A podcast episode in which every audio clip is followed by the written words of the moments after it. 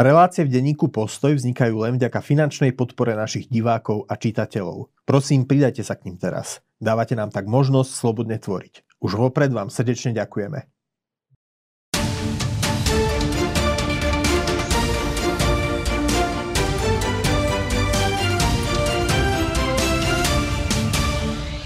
Milí priatelia, dovolte, aby som vás privítal pri ďalšom vydaní nášho diskusného špeciálu k vojne na Ukrajine. Opäť vítam, opäť vítam nášho prispievateľa, kolegu Andreja Žiarovského. Andrej, vítaj. Zdravím ťa, dobrý deň.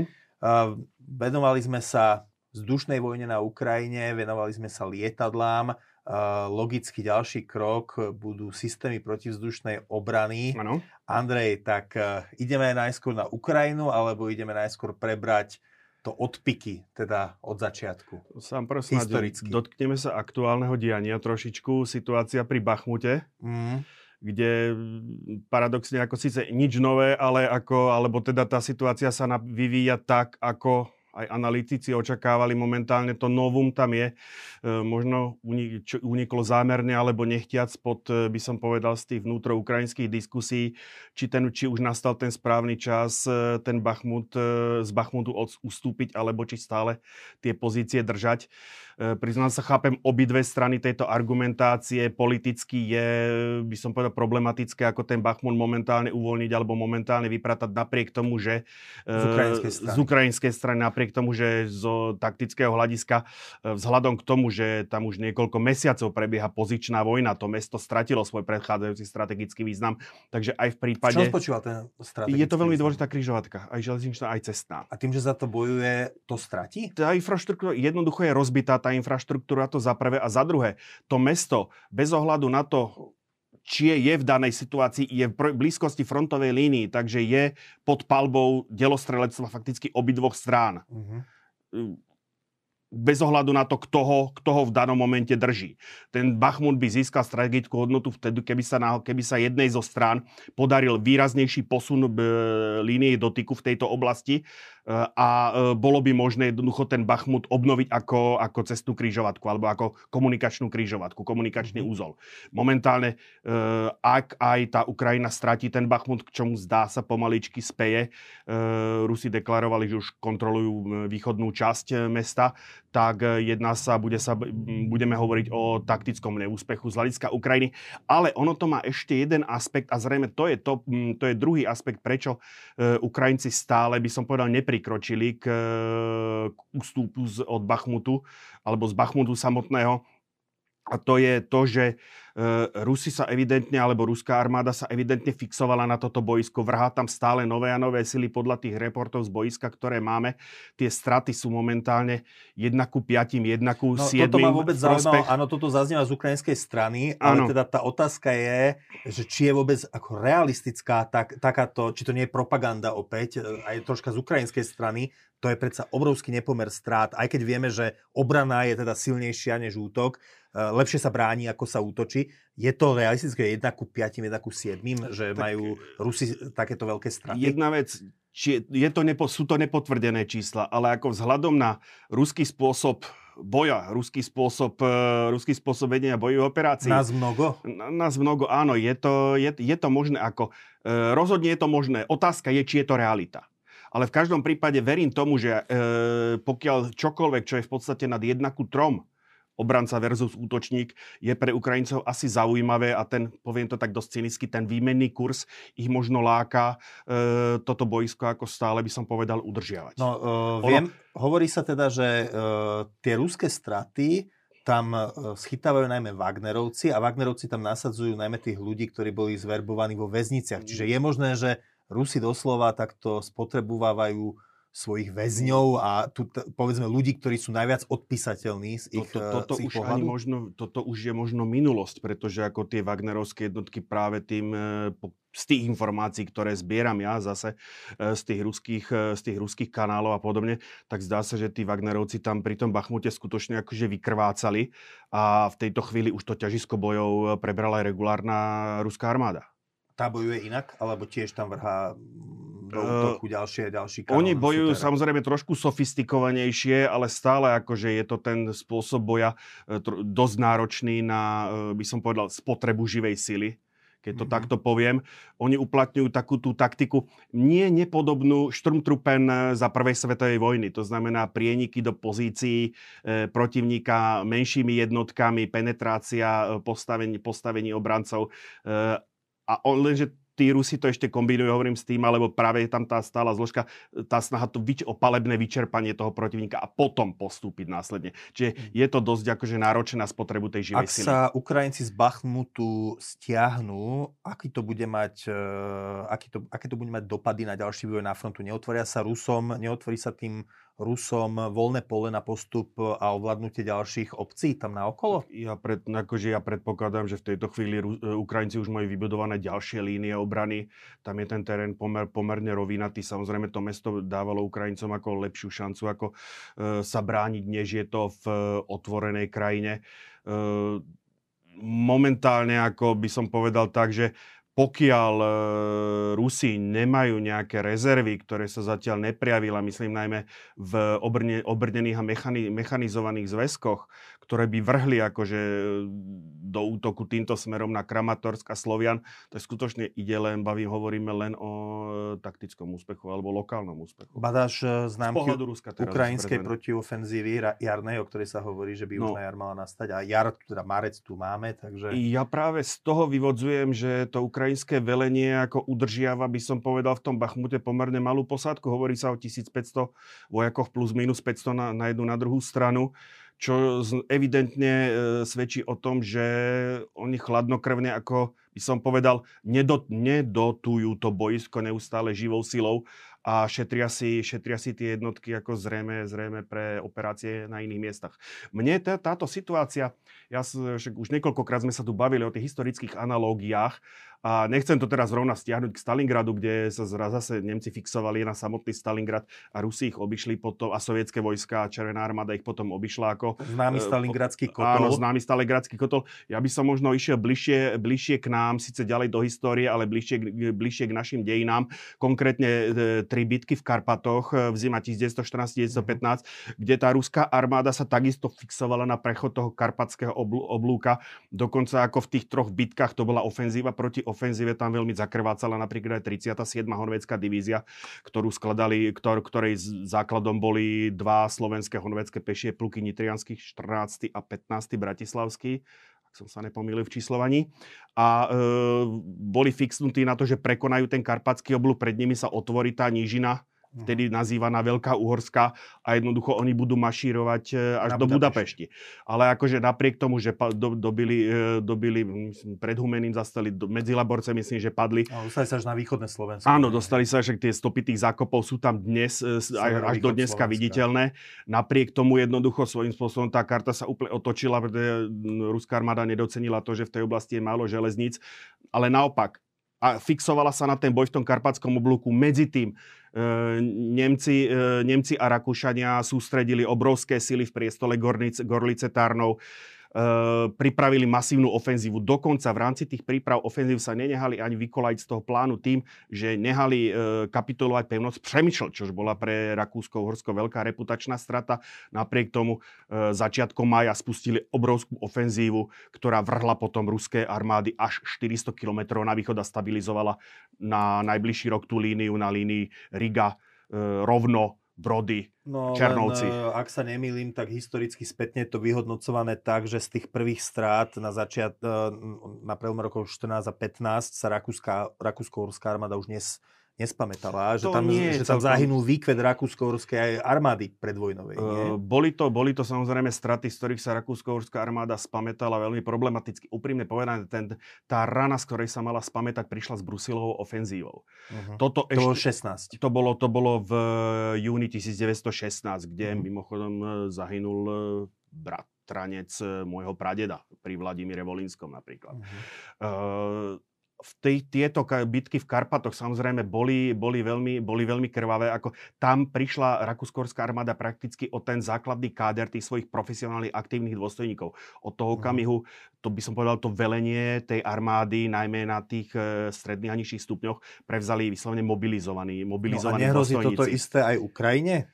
Že Ukrajina dopadne tak trocha, že sa tu vyčerpá jej živá sila? Upozorňoval som na začiatku, tu máme, tu máme iný rámec Tu máme iný rámec. Hovorím, e, podľa správ, ktoré sa ku mne dostali, tak tá Ukrajina skutočne drží v tom Bachmute posadku 2000 mužoch. To je, to, je, to je nezmerný počet proti tomu, čo sa dialo e, povedzme pri tých, pri tých, e, v tých Karpatoch, kde sa, to, tam sa bavíme o 2,5 vševojskovej armády. Dobre, čo sa deje na ostatných mm. úsekoch ukrajinsko-ruského frontu? Mm, stav setrvalý by som tak nepo, nepozorujem. Na žiadny... východnom fronte kľud? Mm, kľudom by som to nenazval. Skôr to je taký ten eufemizmus, že prebiehajú boje miestneho významu. Aha.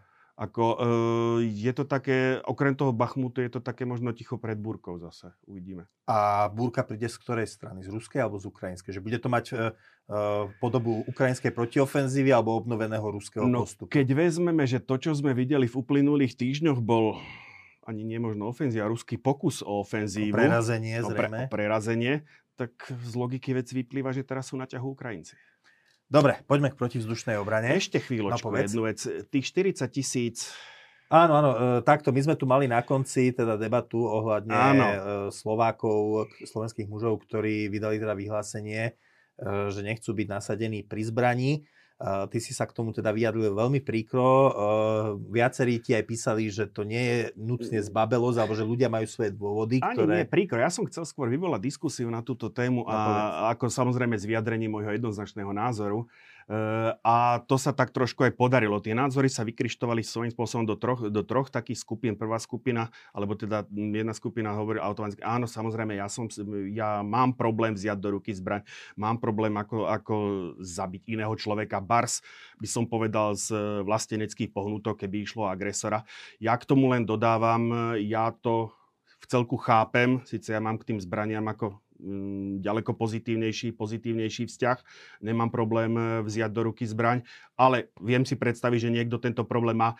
Len ten človek ako či zvážil pri tomto svojom akte robenom práve eh, v dnešnej dobe, že sa tým pádom trošku prepožičal k politickej, k politickej nechcem povedať agitácii, ale ten jeho krok bol či už zneužitý alebo využitý na politické, na politické ciele a deklar, nejak, deklarovanie nejakého politického postoja.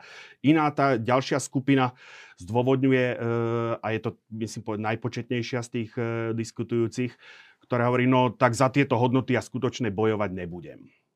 Takže, a to je pre mňa trošičku ako, že toto je už e, na povážení, ja neviem, tí ľudia budú legitimovať toho agresora na tých našich hraniciach, alebo mu dajú vyplniť dotazník, akože akého je svetonázoru a či je pro-life, či je pro-choice, či je LGBTI negatív, LGBTI pozitív. Neviem, ako toto je, toto je, toto je pre mňa trošičku problém.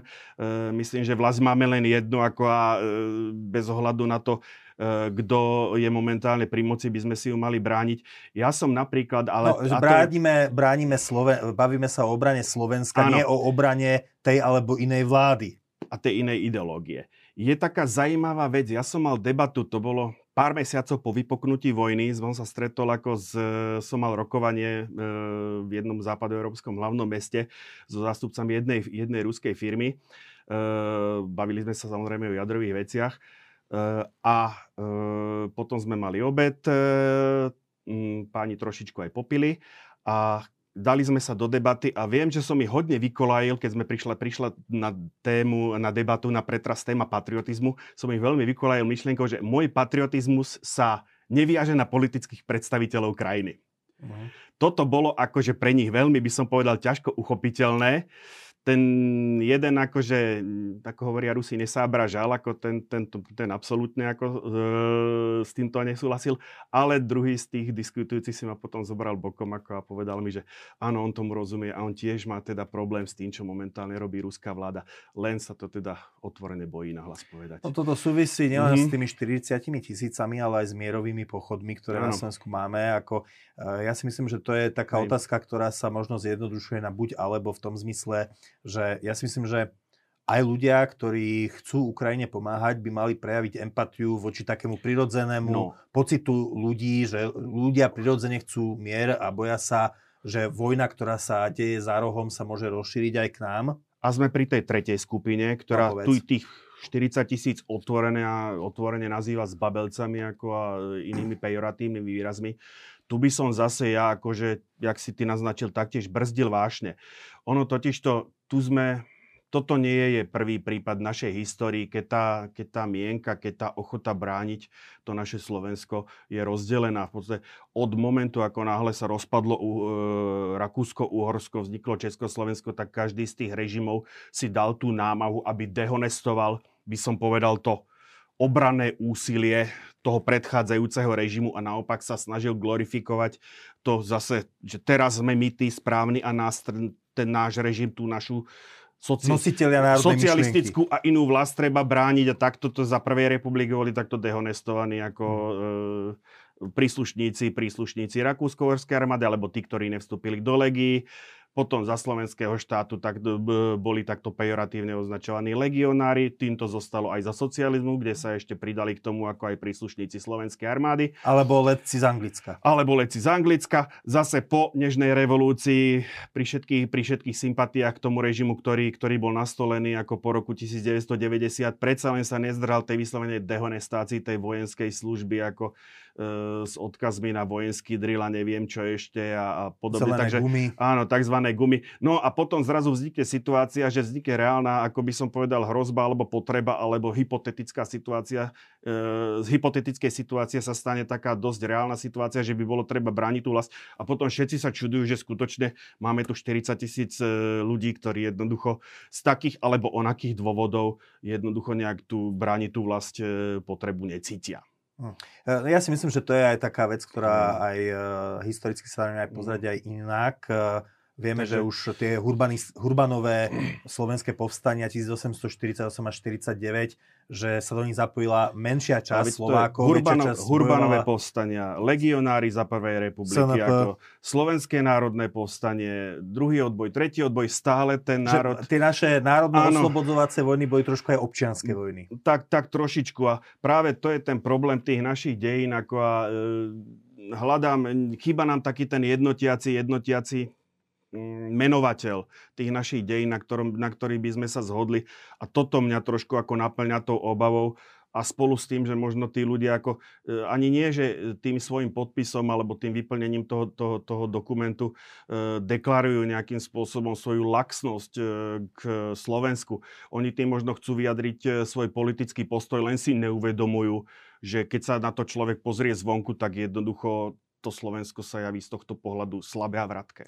Druhá vec je, že samozrejme, že treba mať pochopenie voči ľuďom, ktorí chcú mier a boja sa vojny, ale že treba si uvedomiť, že čo je pochod za, kde, kde začína pochod za mier a kde končí alebo kde končí pochod za mier a kde začína pochod za kapituláciu Ukrajiny a víťazstvo tu Ruska. Sú, tu sú také dve príslovy a staré ruské vojenské príslovie hovorí, že komu sa nechce živiť vlastnú armádu skôr alebo neskôr bude živiť cudziu mm. s dovedkom, že tá vlastná býva vždycky lacnejšia. Mm. A vo mne vždycky rezonuje ten vý, Churchillov výrok, ktorý komentoval Mnichovskú konferenciu.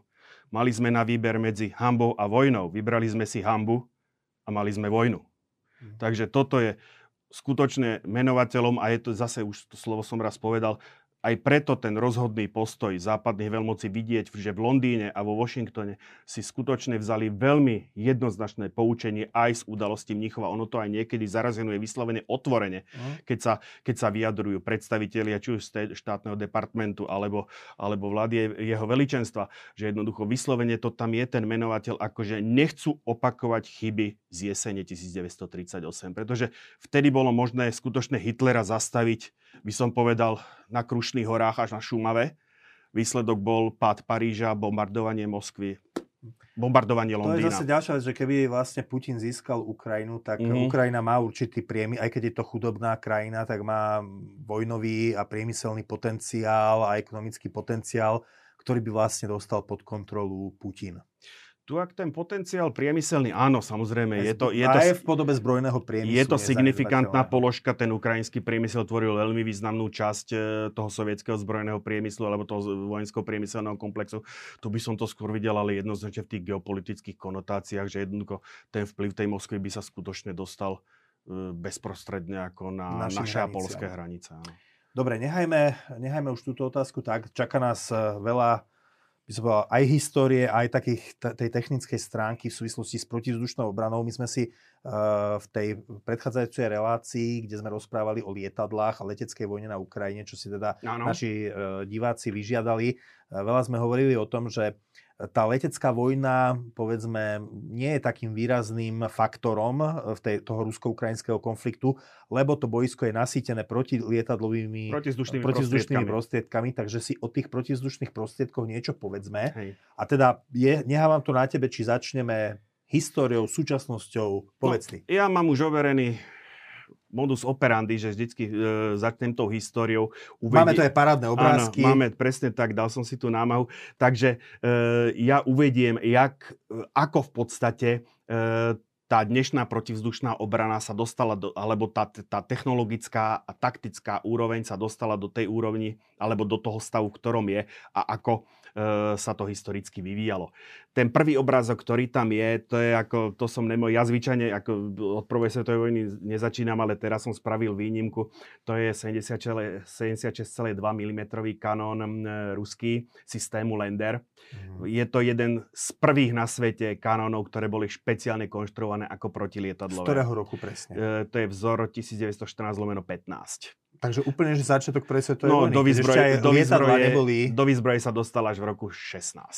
Mm-hmm. To je zaujímavé. A dovtedy vlastne, keď, keď si chcel zostrieť lietadlo, veď ono to začalo zrejme ako, oni začali asi ako prieskumné uh, letúne, tak uh, proste vojaci strieľali z pušiek na ne. Dovtedy sa improvizovalo. Jedna, jedna z tých improvizácií bola v podstate salová palba ručnými palnými zbraňami. Uh-huh. Uh, druhá improvizácia, ktorá sa ale, ktorá ale prežila už potom následne ako, alebo možno dožila až po, do dnešných čias, je improvizácia uh, umiestnenia gulometu v podstate na, na, pivotné, na, pivotný, uh, na pivotnú trojnožku, ktorá umožňuje palbu v 360 stupňovom okruhu a vysokými uhlami, vysokými uhlami námeru.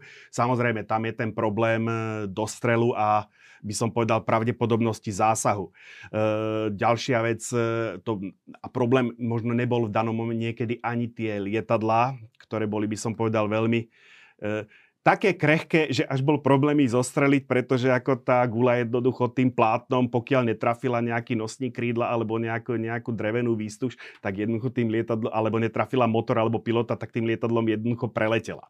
Uh-huh. Takže eh, čož potom, keď, keď ten pilot pristál, no tak eh, stačilo kus plátna a lepidla jednoducho ako dieru, dieru po, tých, eh, po tej strelbe zalepil. Takže to musel byť fakt akože v mnohom prípade to bol šťastný zásah, ktorý išiel do motora alebo do pilota, alebo jednoducho trafil nejakú dôli, nejaký dôležitý komponent toho lietadla. Ale pro, hlavne, problém predstavovali skôr by som povedal v tých začiatkoch vojny vzducholode, takže aj v tej nemeckej terminológii tie prvé protilietadlové kanóny nemeckej a rakúskorskej terminológii terminológii sú balónen a Berkanon. Uh-huh. Takže bohužiaľ hľadal som veľmi obrázok, e, môj obľúbený 9 cm, 9 cm kanón rakúsko-horský, práve tento balónen Abwehr, e, ktorý bol použitý aj na, ja neviem, riečnom, riečnom Dunajskom monitore, monitori Temeš po jeho modernizácii. To bol kanón, ktorý mal námer dokonca 90 stupňov. Jeho obrázok som bohužiaľ nenašiel, našiel som len tohoto Lendera. No počkaj, počkaj, ale ešte jednu otázku ti uh-huh. predsa len e, k schopnosti pušiek za prvej svetovej zostrieť lietadlo ti položím, doplňujúcu otázku otázku. E, často sa táto otázka nastoluje v súvislosti so smrťou Milana Rastislava Štefánika, kde je teda sa hovorí, že e, keď jeho Kaprony sa vracal do Bratislavy v roku 1919, e, tak že keďže to, tie talianské farby si vojaci mohli pomýliť s maďarskými a aj sa teda potvrdilo, že niekde od mm-hmm. dnešného Slovnaftu nejaký strážnik aj vystrelil na lietadlo. Bolo možné zostreliť palbou z pušiek Kaprony v roku 1919? Odpoviem ti slovami šéfa Úradu pre propagandu z čia slovenského štátu Tida Gašpara. Vyšetrovali sme to veľmi dôsledne a keby sme boli niečo v tomto zmysle zistili, s veľkou radosťou by sme to boli publikovali. No dobre, dobre, takže poďme mm. ku kanonom. Najskôr mi povedz, že, že ako si to má teda človek predstaviť, že teda no. to vystrelí ten náboj a ten potom vo vzduchu vybuchne, alebo ako to je? Áno, prídem k tomu. E, kým dospel ten stav, e, ten, to je, tento, to je, tento lender samozrejme potom bol nasledovaný aj tie slávne 88 z druhej svetovej vojny mali svoj predobraz e, v kanónoch z prvej svetovej vojny. Ale čo sa týka, eh, čo sa týka eh, osobitosti týchto protilietadlových kanónov, jednak tam bolo potrebné dosiahnuť vysokú rýchlosť palby. V podstate toto boli prvé kanóny, kde sa ako docieli tie poloautomatické závery, o ktorých som hovoril pri protitankových kanónoch. Bolo treba dosiahnuť eh, pomerne rýchle a plynulú zmenu námeru a odmeru. Odmer je dokola, námer je vo vertikálnej rovine. Mm-hmm asi, aby bolo aspoň 2-3,5 stupňa e, za sekundu aby bol, aby bol ten e, aby si mohol mierič, zastaviť, aby si mohol zasiahnuť pohybujúci sa áno, aby ten mierič bol schopný sledovať to, e, uhlovú rýchlosť e, toho lietadla. A potom kruciálny problém, ako prinútiť vybuchnúť granát bez toho, aby do niečoho narazil. Takže riešilo sa to potom e, samozrejme časovými, časovými rozbuškami, kde e, je, ešte pred vložením e, náboja do záveru, potom neskôr sa to už robilo fakticky priebežne, ako popri nabíjaní, sa na, skonštruovali sa špeciálne rozbušky a podvedome točili, lebo sa to nastavovalo otáčaním, otáčaním také nastavovacej, nastavovacej, nastavovacej matice na špičke náboja sa nastavil čas, kto, po ktorom po, po vystrelení e, náboja z kanónu jednoducho vybuchol v určenej výške. E, konkrétne e, pre, tieto, pre tento kanón to bolo, myslím, to bolo relatívne málo. On to mal v rozmedzi po 35 sekúnd, mám taký pocit. Za druhej svetovej vojny to nastavenie bolo od 0 do, 5, do, do 1 minúty do 55 A teda sekúnd. nebolo to o tom, že ten delostrelecký granát zasiahne priamo lietadlo, ale že vybuchne v jeho blízkosti no. a trafia ho črepiny? Ako to bolo? Aj tak sa dá, aj tak sa dá. Hovoríme pri, konkrétne hovoríme pri týchto, pri týchto kanónoch, e, by som povedal, väčších ráží. Samozrejme pri tých e, gulometoch e, alebo veľ veľkorážových gulometoch, tie zrážajú ten cieľ tou kinetickou energiou, to znamená priamým zásahom. Ide o to vždycky dostať do toho priestoru, do tej cieľovej oblasti čo najviac, e, čo najväčšiu hmotnosť e, tých striel a dá sa to doceliť dvomi spôsobmi. Alebo kadenciou výstrelu, alebo váhou granátu, ktorý vo výške vybuchne a rozprskne, to je tzv. airburst, e, rozprskne, rozprskne buď pretvarované črepiny, už teraz samozrejme všetko sú to pretvarované črepiny, do ktorých, ty, do ktorých to lietadlo buď vletí, alebo ktoré jednoducho narazia do toho lietadla. Mimochodom aj e, pri tom lietadle malajskom, ktoré bolo zostrelené mm-hmm. nad mhm. Ukrajinou a dnes teda vieme, že to boli povstalci, že mm-hmm. preukázalo to veľmi podrobné vyšetrovanie, tak tam myslím, že tiež došlo k tomu, že raketa vyletela, vybuchla ano. pred kabínou a vlastne tie Áno, ale tam to vybuchlo, to vybuchlo tak, na základe tzv. približovacie rozjetky. Dojdeme k tomu. Dobre, to, to prepač, svoj, prepač, nechám to Ale ako je to, je, to presne, je to presne tento spôsob, že tá raketa, raketa Buk jednoducho mala, má v sebe ako integrovaných niekoľko prstencov pretvarovaných fragmentov, ktoré vo chvíli, keď tá približovacia rozjetka zachytí e, ten cieľ, tak dojde k explózii. Dokonca tá explózia je časová. Tie mm-hmm. prstence vybuchujú postupne, aby sa roste táto pole tých fragmentov, tých črepín roztiahlo do čo najväčšej, do čo najväčšej väčšej plochy. Zničili kabínu a Áno. tak vlastne zvyšok z lietadla sa rozpadol a padol teda. Áno, presne tak. Mhm. Takže toto je ten kanon Lander len na ilustráciu, ako to vyzeralo cez prvú svetovú vojnu. Ideme a to je to, čo som hovoril, ako dostať čo najväčšiu hmotnosť e, projektilov ako do tej cieľovej plochy. Toto sú e, malorážové zbranie. E, to protilietadlové delostrelectvo tohoto obdobia ono niekedy sa delí na tri časti. Malé do 40 mm, stredná ráž 45 až 75, e, ťažké kanóny 75 a vyššie. Priznám sa, ale e, tých, strední, tie, tie stredné kanóny ako sa moc e, nejak moc neujali, takže väčšinou sa to hovorí tak, čo je pod 57 je ľahké, čo je nad 57 je ťažké. Takže tuto máme, to sú všetko, čo zbraň to legenda v podstate. 20 mm Erlikon, ale ich teda bolo viacerých derivátov. To 20, druhá svetová vojna. Toto sme už v druhej svetovej vojne, vidíme ho tu e, v námornej inštalácii na, na, na pivotovej lafete. To je zbraň americká? to je zbraň e, švajčiarsko, neskôr švajčiarsko-americká, ale v mhm. danom momente to bol, Erlikon bol švajčiarsky, švajčiarsky výrobca alebo výrobca so sídlom v Švajčiarsku. Uh-huh. Uh, ďalšia legenda, 2 cm, 2 cm kanón 30 lomeno 38. Uh, to je pre zmenu nemecký. Eh, sovietský 37 mm protilietadlový kanón a keď sa naň pozrieš, tak on nezaprie pôvod s týmto kanónom a toto je skutočná legenda, to je 4 cm Bofors, ktorý sa používa dodnes. To je aké národnosti? To je, Bofors je švédsky. Mm-hmm. Erlikon a Bofors používali obidve bojujúce strany pretože mm-hmm. Švajčiarsko aj e, Švédsko boli neutrálne krajiny, takže s týmto kanónom a ja to aj ukážem, sa budeme môcť stretnúť na obidvoch, na obidvoch e, stranách. Keď sa pozrieme na ten 37 mm e, sovietský kanón vzor 39, on nezaprie tú podobnosť. Skutočne sovietskí konštruktéri sa inšpirovali, inšpirovali Boforsom, pravda menšej ráže, myslím, že to bol 25 mm, ktorý zakúpili. Neviem o tom, že by kúpili licenciu, myslím si, že ho jednoducho kopírovali. Nepodarilo sa mi zistiť, že by bolo prebehlo nejaké licenčné konanie. Takže toto sú predstavitelia tej druhej svetovej vojny z tých e, ľahších protilietadlových kanónov, ktoré ničili svoje ciele práve tou, do, dopravením čo najviac projektilov do cieľa. Čím vyššia kadencia, tým jednoducho vyšší mm-hmm. efekt, vyšší efekt v cieli. No, keďže ako e, išlo o to skutočne dostať maximum, e, by som povedal, tej smrtiacej hmoty e, do toho priestoru, tak oni sa spájali do dvojčia, do, do trojčiat, najsofistikovanejšie štvorčatá. Tuto vidíme letitý gulomet Maxim 762x54R e, s vodou chladený. Vidíme tu ešte skutočne inštalácia akože na okruhové chladenie, takže... To je aké? To je, to je Rus, to bol sovietský? Takto, to je britský patent, britský. Ale e, Rusi kúpili licenciu. Uh-huh. Ostatne aj Nemci tak e, vidíme tu spriahnutý do štvorčiat, používal sa aj pri taktickej alebo obrane e, jednotiek, čož je e, v tej sovietskej terminológii je to protizdušná obrana vojsk, aj, pri, aj na námorných, na námorných inštaláciách. Treba jedno, ešte trošičku odbočím už pri tých lietadlách sme sa s tým stretli, že tých typov je obrovské množstvo a určite niektorý nespomeniem. E, niektoré som vyniek, niektoré sa stane schválne, niektoré jednoducho si až dodatočne že uvedomím, že áno, mohol som to použiť napríklad F-35. Áno, to sa nám deje v každej relácii, že nám tak pripomenú v tomto prípade diváci, to, v tomto prípade to, to bude, áno, v tomto prípade to bude určite, lebo tých typov, tých protilietadlových zbraní je obrovské množstvo a určite viac ich je, ktoré nespomeniem, ako ktoré spomeniem. Mm-hmm. Takže to je kontrast, aj divákov, áno, aby toto hej vlastne možno boli nám v tomto zhovievali. To je kontrast, povedzme, s tými tankami, kde som skutočne spomenul všetky relevantné typy, snad jedine, čo si vyčítanie som mohol ešte Merkavu uviesť. No. Ako túto skutočne tých nespomenutých bude viac ako tých spomenutých. No. no.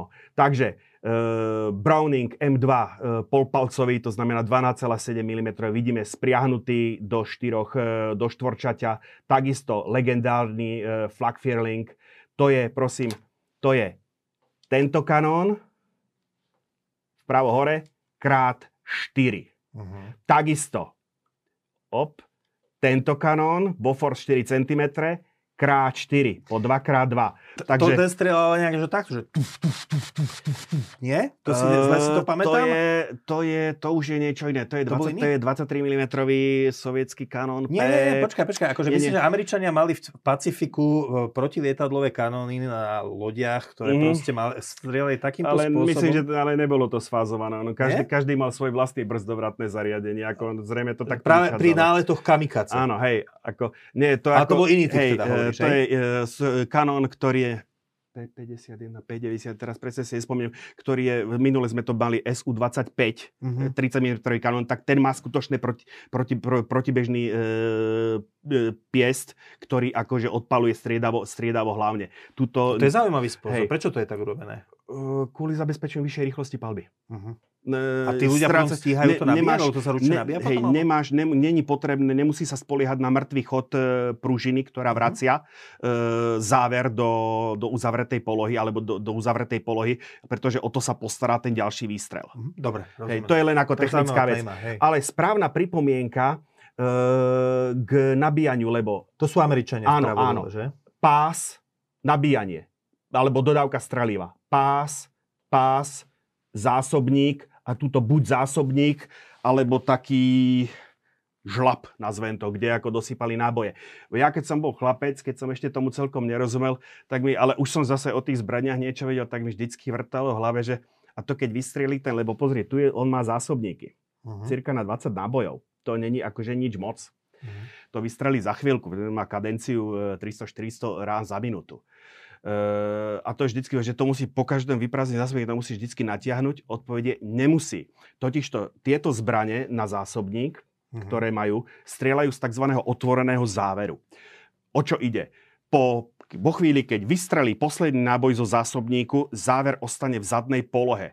Nabíjač založí nový zásobník a strelec už len, alebo drží, ako tu sa strieľa nohami, e, drží e, zošlapnutý pedál, spúšte, automaticky e, záver ide dopredu, vezme si náboj zo zásobníka, odpaluje ďalšiu ranu. Takže tam natiahne len raz pri tom úplne prvom výstreli, potom už automaticky ako ak niekto e, bol na vojne, tak vie, o, vie, o čom hovorím a strieľal z gulometu, mm-hmm. pretože gulomety fungujú presne na tomto istom princípe.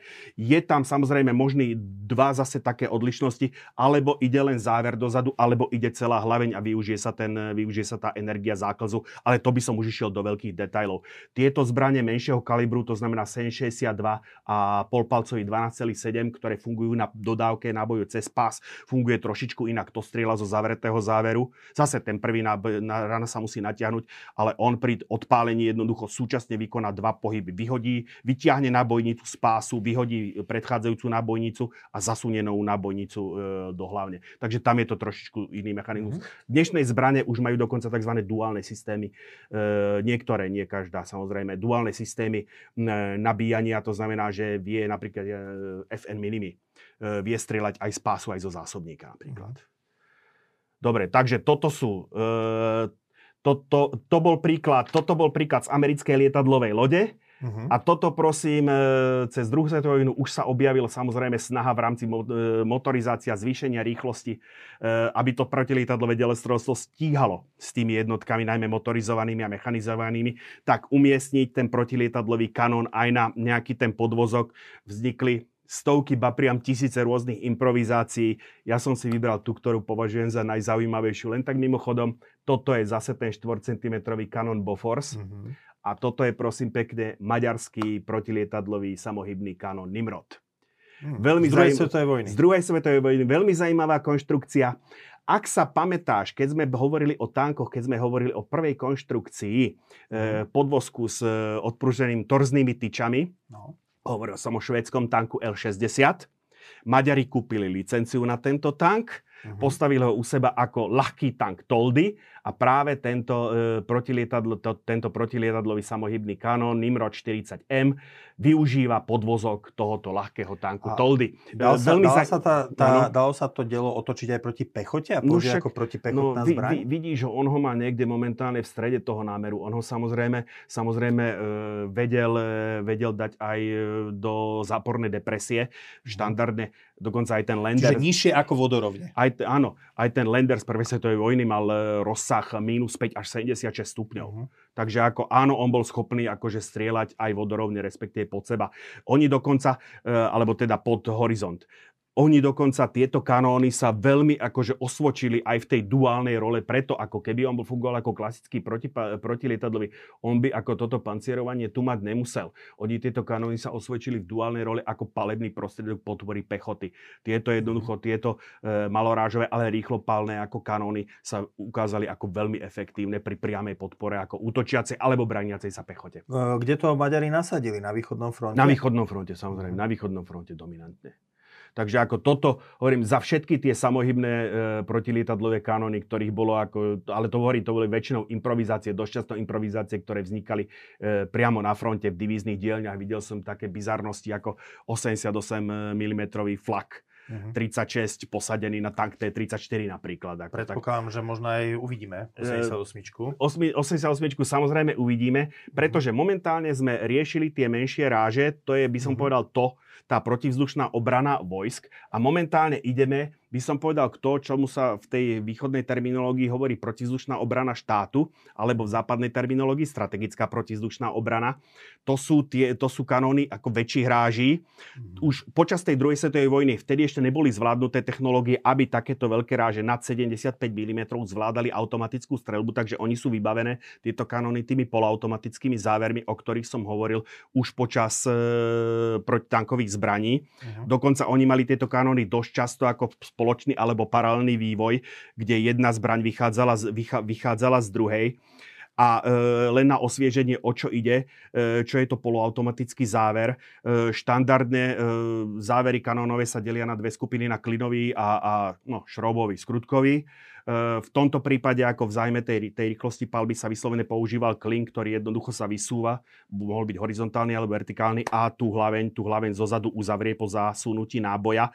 Tak išlo o to, že e, polautomatika spočívala v tom, že e, energia záklzu, keď to znamená, keď sa hlaveň po výstrele vydala dozadu, tak energia záklzu sa využila na to, že sa jednoducho ten klin stiahol do spodnej polohy, zároveň vyhadzovač vyhodil nábojnicu. Potom, čo sa hlaveň vrátila do pôvodnej polohy, tak klin ostal v spodnej polohe. Nabíjač okamžite mohol, tak jak vidíme túto posadku 80, uh-huh. 85 mm sovietského kanóna. Na tej fotografii vľavo dole. 51K tak e, okamžite zasúva náboj. Ako náhle náboj dosadne do nábojovej komory, v tom momente, akože sa uvoľní ten klin, ktorý uzavrie nábojovú komoru a mom, e, strelec môže odpáliť. Ešte sa, vidíš, toto, sme, toto je vec, ktorú sme zatiaľ nespomenuli. Ja tu vidím, ak dobre počítam, 6 mužov okolo toho dela. Áno, uh, koľko byť. ľudí obsluhovalo takéto protilietadlové dielo a aké mali funkcie? No, tak hlavne ako veliteľ kanónu, uh, mie, uh, by som povedal mierič, ale oni majú rozdelené činnosti, jeden riadi odmer, jeden, jeden riadi námer a uh, nabíjač a minimálne dvaja podávači nabíjača. On ešte ten nabíjač musel, alebo po, prvý podávač nabíjača musel zvládnuť načasovanie toho, načasovanie toho granátu. Uh-huh. To je, ono pri, pri záveri bolo vždycky niekde zariadenie, kde jednoducho strčil tú špičku ako a e, načasoval a, Boli nejaké hm, povolania, civilné povolania, ktoré ťa hm, predurčovali, že ťa zaradili k delostrelectvu alebo k protilietadlovému delostrelectvu, typu, že, musel, že profesor matematiky Alebo... Vieš čo, technické profesie, baníci, strojníci, kto mal skúsenosti ako z, by som povedal, so strojmi, tak tí boli prednostne zaradovaní nielen k protilietadlovom delostrelectvu, ale k delostrelectvu obecne. Mm-hmm. Respektíve, uh, ak bol niekto šofer traktora, tak božo mohol počítať, že skončil tankistov. Takto by som to povedal. To, mm-hmm. zvlášť, keď bol, zvlášť, keď obsluhoval pásový traktor. Mhm, zaujímavé. Takže ako, ako môj otec protitankový delostrelec je tiež vyštudovaný baník. Mm-hmm. Dobre. Dobre, takže e, ja vždycky rád zdôrazňujem Československu, československý prínos. Toto je prosím 7, 7,5 cm kanon vzor 37, veľmi pokroková konštrukcia na svoju dobu. Tu Spred druhej svetovej vojny. Áno, vzor 37, to je rok, zaved, rok zavedenia do výzbroje. E, priznám sa, išlo, pro, to, ma, bolo to vynikajúca zbraň, ale mala ten chronický problém väčšiny československých zbraní zložitá, vy, vyšperkovaná, ale zároveň zložitá, drahá na výrobu. Uh-huh. Tá vojna vyžadovala, vyžadovala jednoduchšie, ale robustné zbranie. Typickým príkladom nemecký flak, to je rada 36, 38, myslím až po 41, 8,8 cm, ak sa pamätáš. Áno, o ňom sme už hovorili ako protitankové Áno, ako protitankové, vtedy mal taký veľký štít to Áno. pred sebou. To, je, to bola úprava, by som povedal, do tých frontových podmienok, takto bez štítu.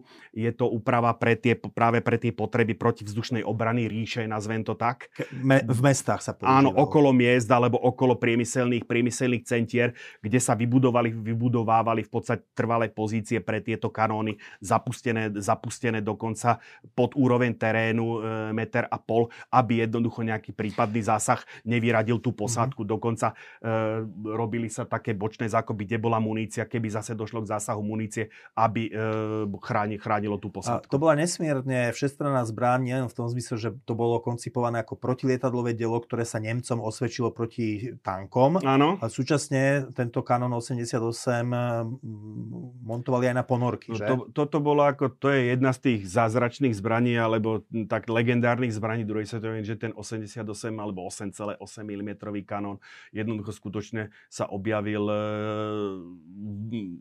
všade, kde sa podstate dalo. Aj keď nie priamo je to e, pri tých ponorkách, to nie je priamo ako tento kanón, je to by som povedal jeho vývojová odvodenina. A teda ten e, kanón na ponorkách bol určený na boj proti lietadlám, lebo vieme, že, že lietadla, veď aj československí piloti v rámci RAF zvykli byť nasadzovaní na tie protiponorkové Nie. akcie, alebo sa to používalo, čiže používali sa na ponorkách 88 uh, mm dela kvôli lietadlám alebo na potopenie Nie. lode? Pri tie 8,8 mm, 8,8 cm kanóny na ponorkách boli primárne určené na boj s hladinovými plavidlami. Uh-huh.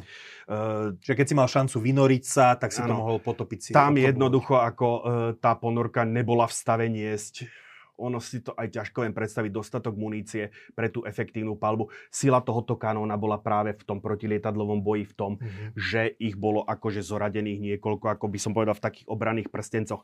To treba zdôrazniť. Tieto zbranie nez- neničili lietadla primárne e, priamým zacielením. Samozrejme, vo chvíli, ako náhle ho zasekol nejaký svetlomet, tak boli určené kanóny, ktoré potom sústreďovali tú palbu priamo na, ten osvieten, na to osvietené lietadlo a zvyčajne, ako aj tak e, hovorili, alebo zo spomienok príslušníkov e, Bomber Command e, vyplýva, že vo chvíli, keď reflektory zasekli ten bombardér, tak zvyčajne ako to skončilo veľmi zle, pretože Nemci boli v tomto smere veľmi precízni, ale väčšina tých kanónov bola určená k tzv. barážovej palbe, to znamená, boli zoradení v niekoľkých prstencoch okolo, okolo toho chráneného objektu alebo chráneného mesta.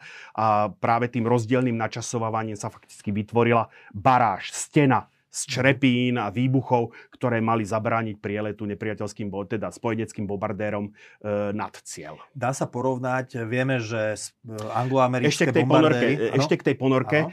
E, keď tá protiprevaha e, vo vzduchu už bola ako veľmi vážna, tak na tých ponorkách sa používal tento 4 cm, tento, toto štvorča, tento, tento flak Plus kombinácia zase s tým 37, 37 mm, s tými 37 mm proti protilietadlovými kanónmi. Aj Nemci mali svoj 3,7 cm kanón. No, chcel som sa Plus spý... 4 cm Bofors bol všade. Chcel som sa spýtať ešte teda k, tom, k tým náletom na Nemecko. Vieme, že od uh, určitej doby pravidelne skoro každú noc nemecké mesta boli atakované britskými a americkými bombardérmi, kobercové bombardovanie.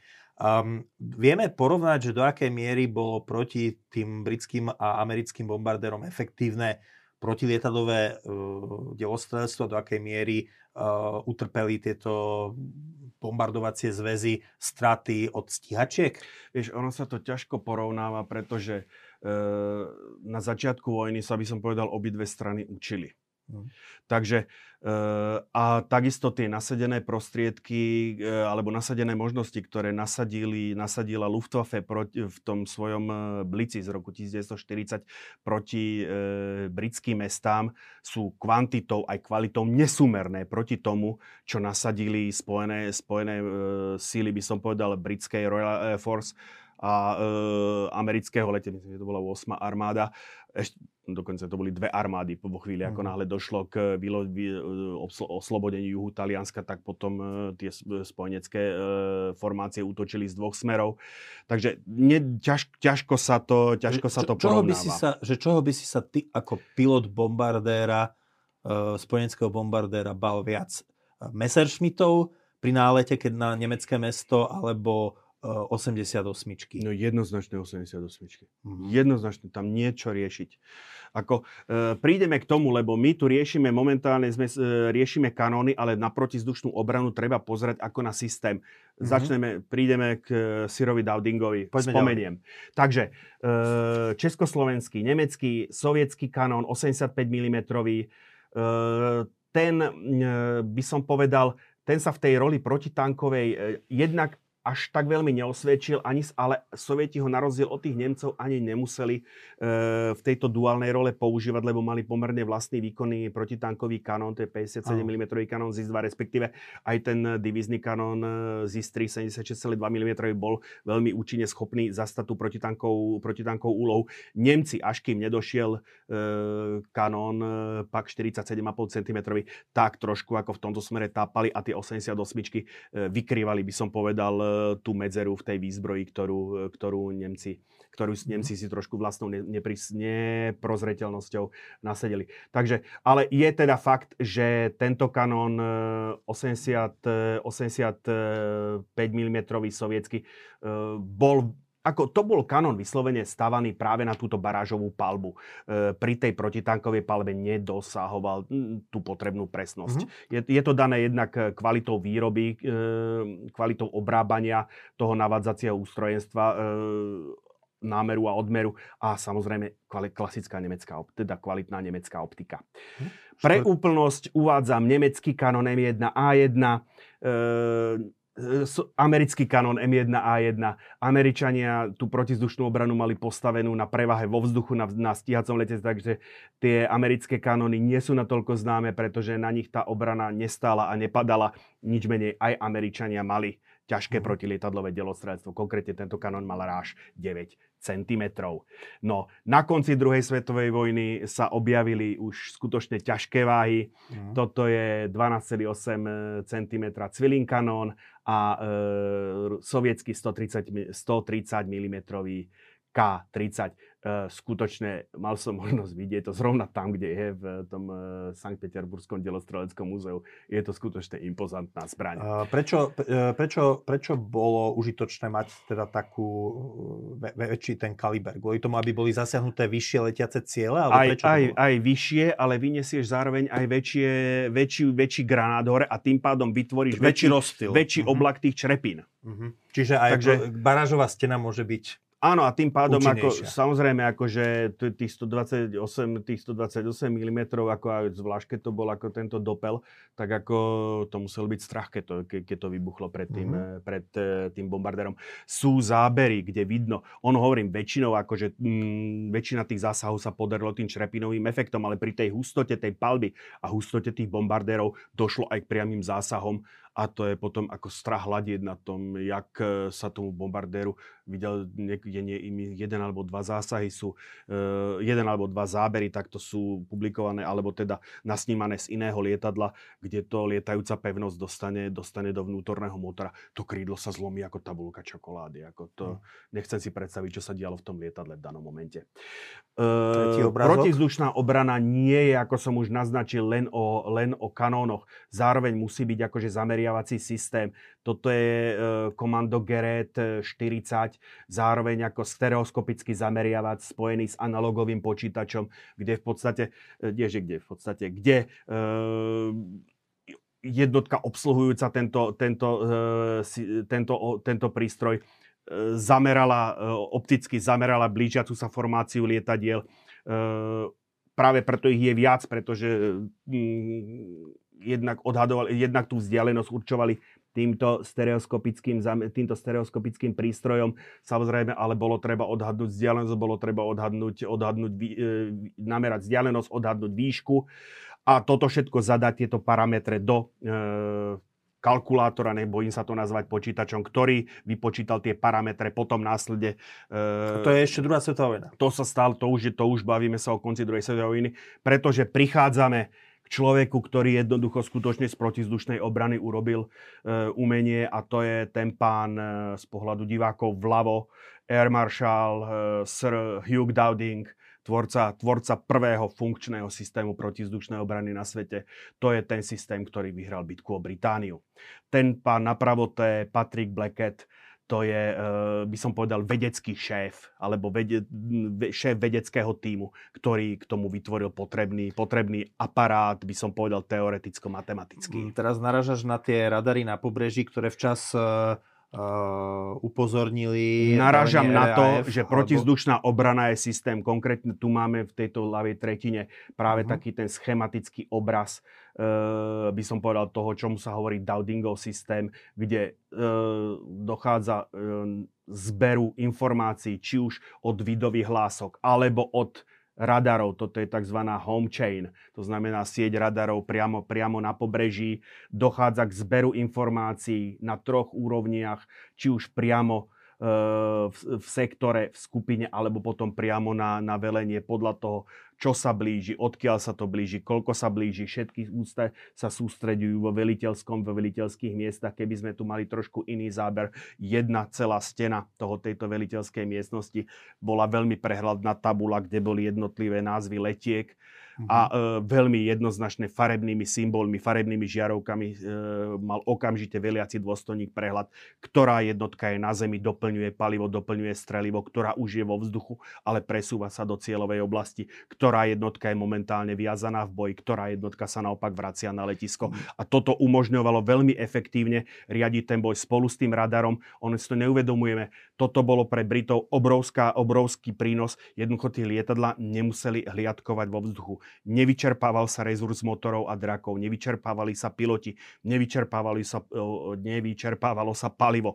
Piloti čakali na zemi na výzvu, kým radar alebo e, zvyčajne ten radar, pretože tie radary už boli tak výkonné, že vedeli zachytiť tie lietadlá vo chvíli, ako náhle preleteli čiaru pobrežia. Európske, európskeho kontinentu. A tie vidové hlásky v zásade už len upresňovali, upresňovali množstvo typ lietadiel a tak ďalej, presne, respektíve doľaďoval sa presne kurz a velenie na, tu je taký veľký, veľký, veľký stôl, kde e, v renky je teda príslušničky ženského pomocného zboru e, posúvali, Tam sa veľmi posúvali sa také, vlastne ženy, ženy, že to áno, aj, máme toto, z tých filmov, že to boli áno, vlastne toto všetko, ženy vo vojne. Toto bolo všetko postavené práve na e, ženských pomocných zboroch. Vidíme, hore sú, eh, tu sú, eh, spoj, tu sú spoj, spojovací útvar, ktoré zabezpečujú komunikáciu a odozdajú velenie. Stredné poschodie sú priamo akože supervízori a velitelia, ktorí jednoducho celý ten proces riadia. Toto bolo na území, na, na, na, na úrovni sektora, na úrovni skupiny takisto aj na úrovni akože celého velenia stíhacieho letectva. Alebo protizdušnej obrany. Do akej miery tak. spojencom pomohlo to, že zrejme mali náskok od začiatku vojny v radaroch nad Nemcami a Japoncami? E, ono to dielo víťazstva spojencov nie je samozrejme jedným aspektom, ale ten radar tomu pomohol veľmi, veľmi, akože až by som povedal možno kľúčovo. U Japoncov to chápem možno, že mm-hmm. do určitej miery zanedbali, ale že Nemci, ktorí sú ako tak, ktorí vždy dbali na tú technológiu aj využitie vojenstvu, že, že ako keby nenaskočili na to skôr ako Briti, že prečo to tak je? Aj Nemci vytvorili svoj vlastný systém, mali radary Freya, to boli prehľadové radary, radary Würzburg už boli tie, ktoré priamo ako e, boli spriahnuté, spriahnuté s e, batériami protilietadlového delestrelstva a už z, z ich údajov e, vedel, vedela nemecká protizdušná obrana vypočítať, vypočítať palebné prvky. A to bolo od začiatku vojny? Nie, práve, že to, to, k tomuto samozrejme nejakým vývojom dospeli. Problém, chyba sa stala hneď, chyba, z nášho pohľadu nechyba, z pohľadu, z pohľadu mm. nemeckého chyba sa stala hneď na začiatku vojny a týka sa to vývoja radarov, týka sa to tak trošku aj vývoju prúdových motorov, týka sa to aj jadrových technológií. Jasne. Jednoducho e, v prílišnom optimizme očakávania, by som povedal, rýchleho konca vojny Hitler zastavil všetky, by som povedal, e, strategické a perspektívne projekty, ktoré nemohli priniesť efekt z jeho pohľadu do nejakého roku dvoch. Uh-huh. A jednoducho s tým, že aj tak e, do bojov zasiahnuť nestihnú, pretože on skutočne očakával po tom páde Paríža, že ten koniec vojny je na dosah. Jedn, uh-huh. že že sa s Britániou dohodne. Takisto očakáva v tom 41. ako, že, mm, do, do, že, do pol ro- že do pol roka je to jednoducho vybavené. No ukázalo sa, že to bola strategická chyba, eh, keď to vzťahnem k tomu jadru. Naopak eh, vedci vedení Albertom Einsteinom a Leon Szilardom napísali list Franklinu Delanovi Rooseveltovi, ktorý ako sám, ho, aby sám vo fyzike vyviať, sa neorientujúc, ale mal dostatočný, to je práve tá sila tých demokracií, že, že nevládne, ten, nevládne ten štátnik autokraticky, ale má okolo seba, okolo seba ľudí, ktorí vedia prispieť iným názorom. E, priam, priam ten systém moci ho núti vytvárať si poradné zbory. A Takže židovskí fyzici zároveň ušli z Nemecka do USA. To, to bola druhá vec, že jednoducho sám Hitler tým, že vystrnadil židovských fyzikov Alberta Einsteina, Lea Silarda, Edvarda Tellera, konec koncov Enrico Fermi, síce sám nie žid, ale jeho manželka bola židovka, takže aby ju ochránil takisto odišiel, odišiel, do, zahra- odišiel e, do, do Ameriky. Takže tým v podstate poskytol svojim protivníkom obrovský mozgový kapitál, obrazne povedané, strelil, strelil sa do nohy. A e, čo sa týka e, napríklad, keď som už začal ten list, tak ako takisto podobný list napísal britský veci John Chadwick, vedený Johnom Chadwickom, napísali predsedovi zboru, zboru imperiálneho generálneho štábu, ktorý ako totálne dokonca bol skeptický, ale zase boli tam vedeckí poradcovia akože okolo Churchilla, ktorí jednoducho nedovolili tomu jadrovému programu zahynúť. Vytvoril sa pro, v eh, Británii program Tube Alloys, vytvoril v Spojených štátoch, to bol program Manhattan, spočiatku málo známa vec, až kým, to, kým Enrico Fermi nedok- nedokázal tú realitu tej štiepnej reakcie. Ono to bolo pod civilným vedením, až potom sa to zmocnili a až potom to sa to dostalo pod armádne velenie, ale tie dva roky už Nemci jednoducho nedokázali dohnať. Ja, o tomto, o tom tak, takom tom vedecko-technologickom aspekte druhej svetovej vojny si raz možno spravíme samostatnú Určite, reláciu. toto je na samostatnú reláciu. Keď sme sa ešte rozprávali o tých radaroch, e, niekde som zachytil, že potom sa proti radarom používalo, že zhadzovali sa Dip, dipolové pá, stanilové, pásiky áno. z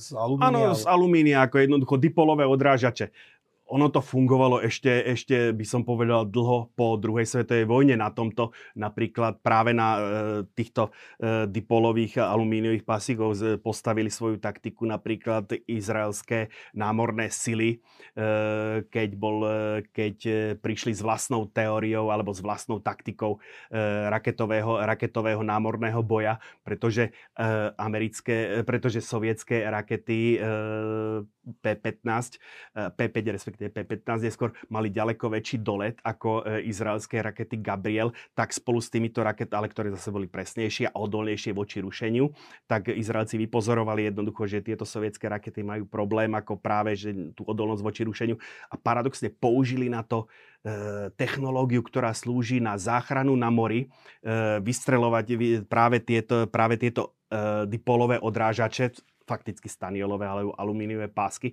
aby e, stroskotaný námorník alebo e, osádka člnu upozornila a zväčšila svoj radarový obraz uh-huh. a upozornila na to prípadných záchrancov, ktorí v, pátrajú radarmi po stroskotách. Takže oni upravili tieto technológie a využili ich na to, že e, na zmetenie, by som povedal, navádzacieho systému sovietských protilodných rakiet. A, to už a fungovalo to. To už sme v studenej vojne. Áno, to už sme, a to sme odbočili do studenej vojny. Áno, tie dipolové odrážače samozrejme využili, sa využívali aj počas druhej svetovej vojny. Využívali to aj Nemci, využívali to, využívali to aj spojenci. Samozrejme reagovalo sa potom na to podľa možností, a nakoľko to tá technológia dovolovala zmenou, zmenou frekvencie, zmenou frekvencie, aby neinterferovala jednoducho s tými, s tými dipolovými odrážačmi. Mhm. Ale prípadne tie útoky uh, už potom spojencov boli tak masívne jednoducho, že tam by zase tam došlo na tej spojeneckej strane k projekcii tej kvantity do tej, do tej kvality. To už sme po druhej svetovej vojne. Mm-hmm. To, čo Takže... sme videli, ten Nimrod, tak e, nastal e, masívny jav po druhej svetovej vojne a e, taktovky sa v tomto smere jednoznačne ujalo sovi, zase sovietská armáda, ktorá mala tú ofenzívnu stratégiu. To znamená postupovať pred, postupovať krížom cez západnú Európu a tie vojska, e, vojsk, a, a tie jednotky vojskovej protizdušnej obrany jednoducho museli stíhať postupovať s tými no, tankami. A to, toto ťa zase preruším, lebo Tuto opakovane nám píšu, vždy keď ty spomenieš, že tak stratégia Varšavskej zmluvy bola ofenzívna, tak ti povedal, že nie, však my sme sa na vojne učili za socializmu, že Varšavská zmluva je obranný pakt proti agresívnemu vojenskému paktu NATO. A ty hovoríš, že teda uh, aj s tým zameraň, aj tým, ako boli tie zbranie vytvorené a uspôsobené, už aj z nich vidieť, že Áno. proste tá logika Varšavskej zmluvy bola ofenzívna? Jednoznačne, ako jednoznačne doporučujem knihy e, pána, e, pána Fučíka, krstné meno si teraz nepamätám. Julius? Nie, nie, nie, práve preto nechcem povedať to Julius, ktorý e, veľmi detálne rozpracoval práve tieto plány Varšavskej zmluvy. E, podľa nich behom dvoch týždňov Českoslo- jednotky Československého frontu, to znamená Československá armáda, pozosta- e, ktoré tam mali byť dve, prvá a deviatá armáda, jednoducho mali byť do dvoch týždňov na línii Dijon-Epinal, už som to tu niekoľkokrát hovoril. Je to ako dokázaná normálna vec, jednoducho, bez ja to diskusie. opäť som považoval ano. za nutné, aby si to zopakoval, Hej. lebo opakovane nám na toto reagujú ľudia v diskusiách, na... že nie, že Varšavská zmluva to bol obranný pakt. Ale na trase postupu e, Československého frontu malo byť vyše 100 taktických jadrových úderov. Dobre. Po, neme, po nemeckom Takže poďme na to, ako sa, teda po, takže, ako sa tá ofenzívnosť prejavovala v tých protilietadlových zbraniach po, po, spočívala v tom, že jednoducho tie protilietadlové kanóny sa posadili na štandardný tankový podvozok v tomto smere, v tomto prípade T4, T54, T55, e, dvojča, dvoj, dvojhlavňový kanón ráže 57 mm, Z, ZSU 57 pomlčka 2, kde ako to ZSU je zenitná samochodná je ustanovka, protilietadlový samohybný kanón, keď to preložím do, do Slovenčiny. Ale toto nebolo celkom šťastné riešenie. Ono to, to, to, táto, tá ráž 57 mm v tom eh, protilietadlovom slova, v tom protilietadlovom použití má ten problém. Jednoducho je to na to, aby to dosiahlo veľkú kadenciu, to je to veľký kanón a na to, aby vyniesol patričné množstvo tej výbušniny do tej výšky, je to zase pomerne malý kanón. Takže tá cesta, sa, tá cesta potom išla k znižovaniu ráži a už potom nasledovná legendárna ZSU 23-4 šilka, e, štvorča 23 mm, už dokonca vybavený, vybavený streleckým radarom. Toto to je, je, ktorý rok zhruba?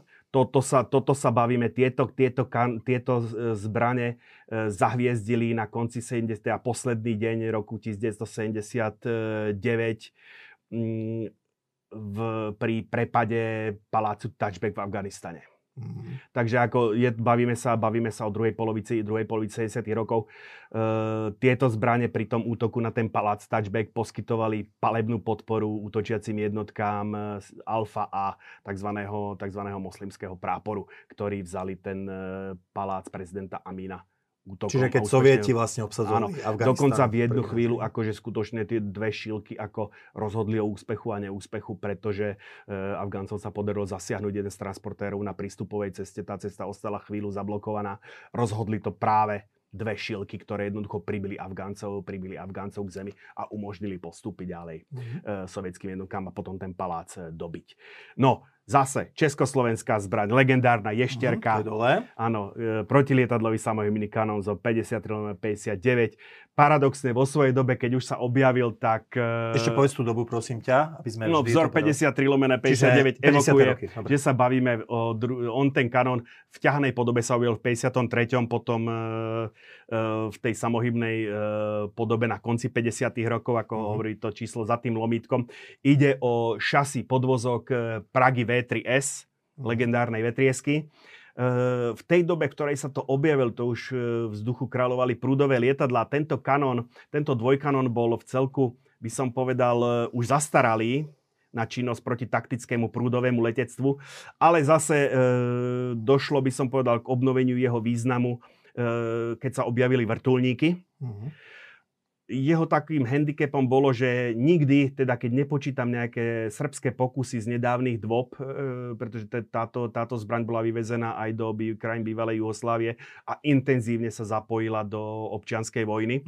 Ale nie v tej predpokladanej protilietadlovej role, ale práve ako podporný prostriedok pechoty, mm. kde sa táto zbraň ukázala veľmi účinná ako mal som možnosť vidieť dom rozstrielaný práve týmto dvojkanónom a teda ako kde v Chorvátsku, v Bosne? Áno, v Chorvátsku, v kopcoch nad Dalmáciou. Uh-huh. Mal som teda možnosť e, si pozrieť e, to územie tej republiky Srbskej krajina. Uh-huh. práve ako mám sprievodca, ktorý som ešte hovoril, že je, ten dom bol oporným bodom ako obrany e, srbských vojsk a bol rozstrielený práve ako jednou z ješteriek. Oni to teda, on, Chorváti aj Srbi to volajú Praga, túto mašinu. No a, a jednoducho ten dom, ten dom bol deravý a gementál. A v Československu slovenskej, respektíve slovenskej a českej armáde bol dokedy vo výzbroji? Ja, v mobilizač- mobilizačných skladoch by sa už teraz asi nemám pocit, v, česk- v českej armáde posledná bola vyradená niekedy na prelome 90 2000 rokov. Hm. On možno, že niekde by sa ešte v nejakom mobilizačnom sklade niečo našlo,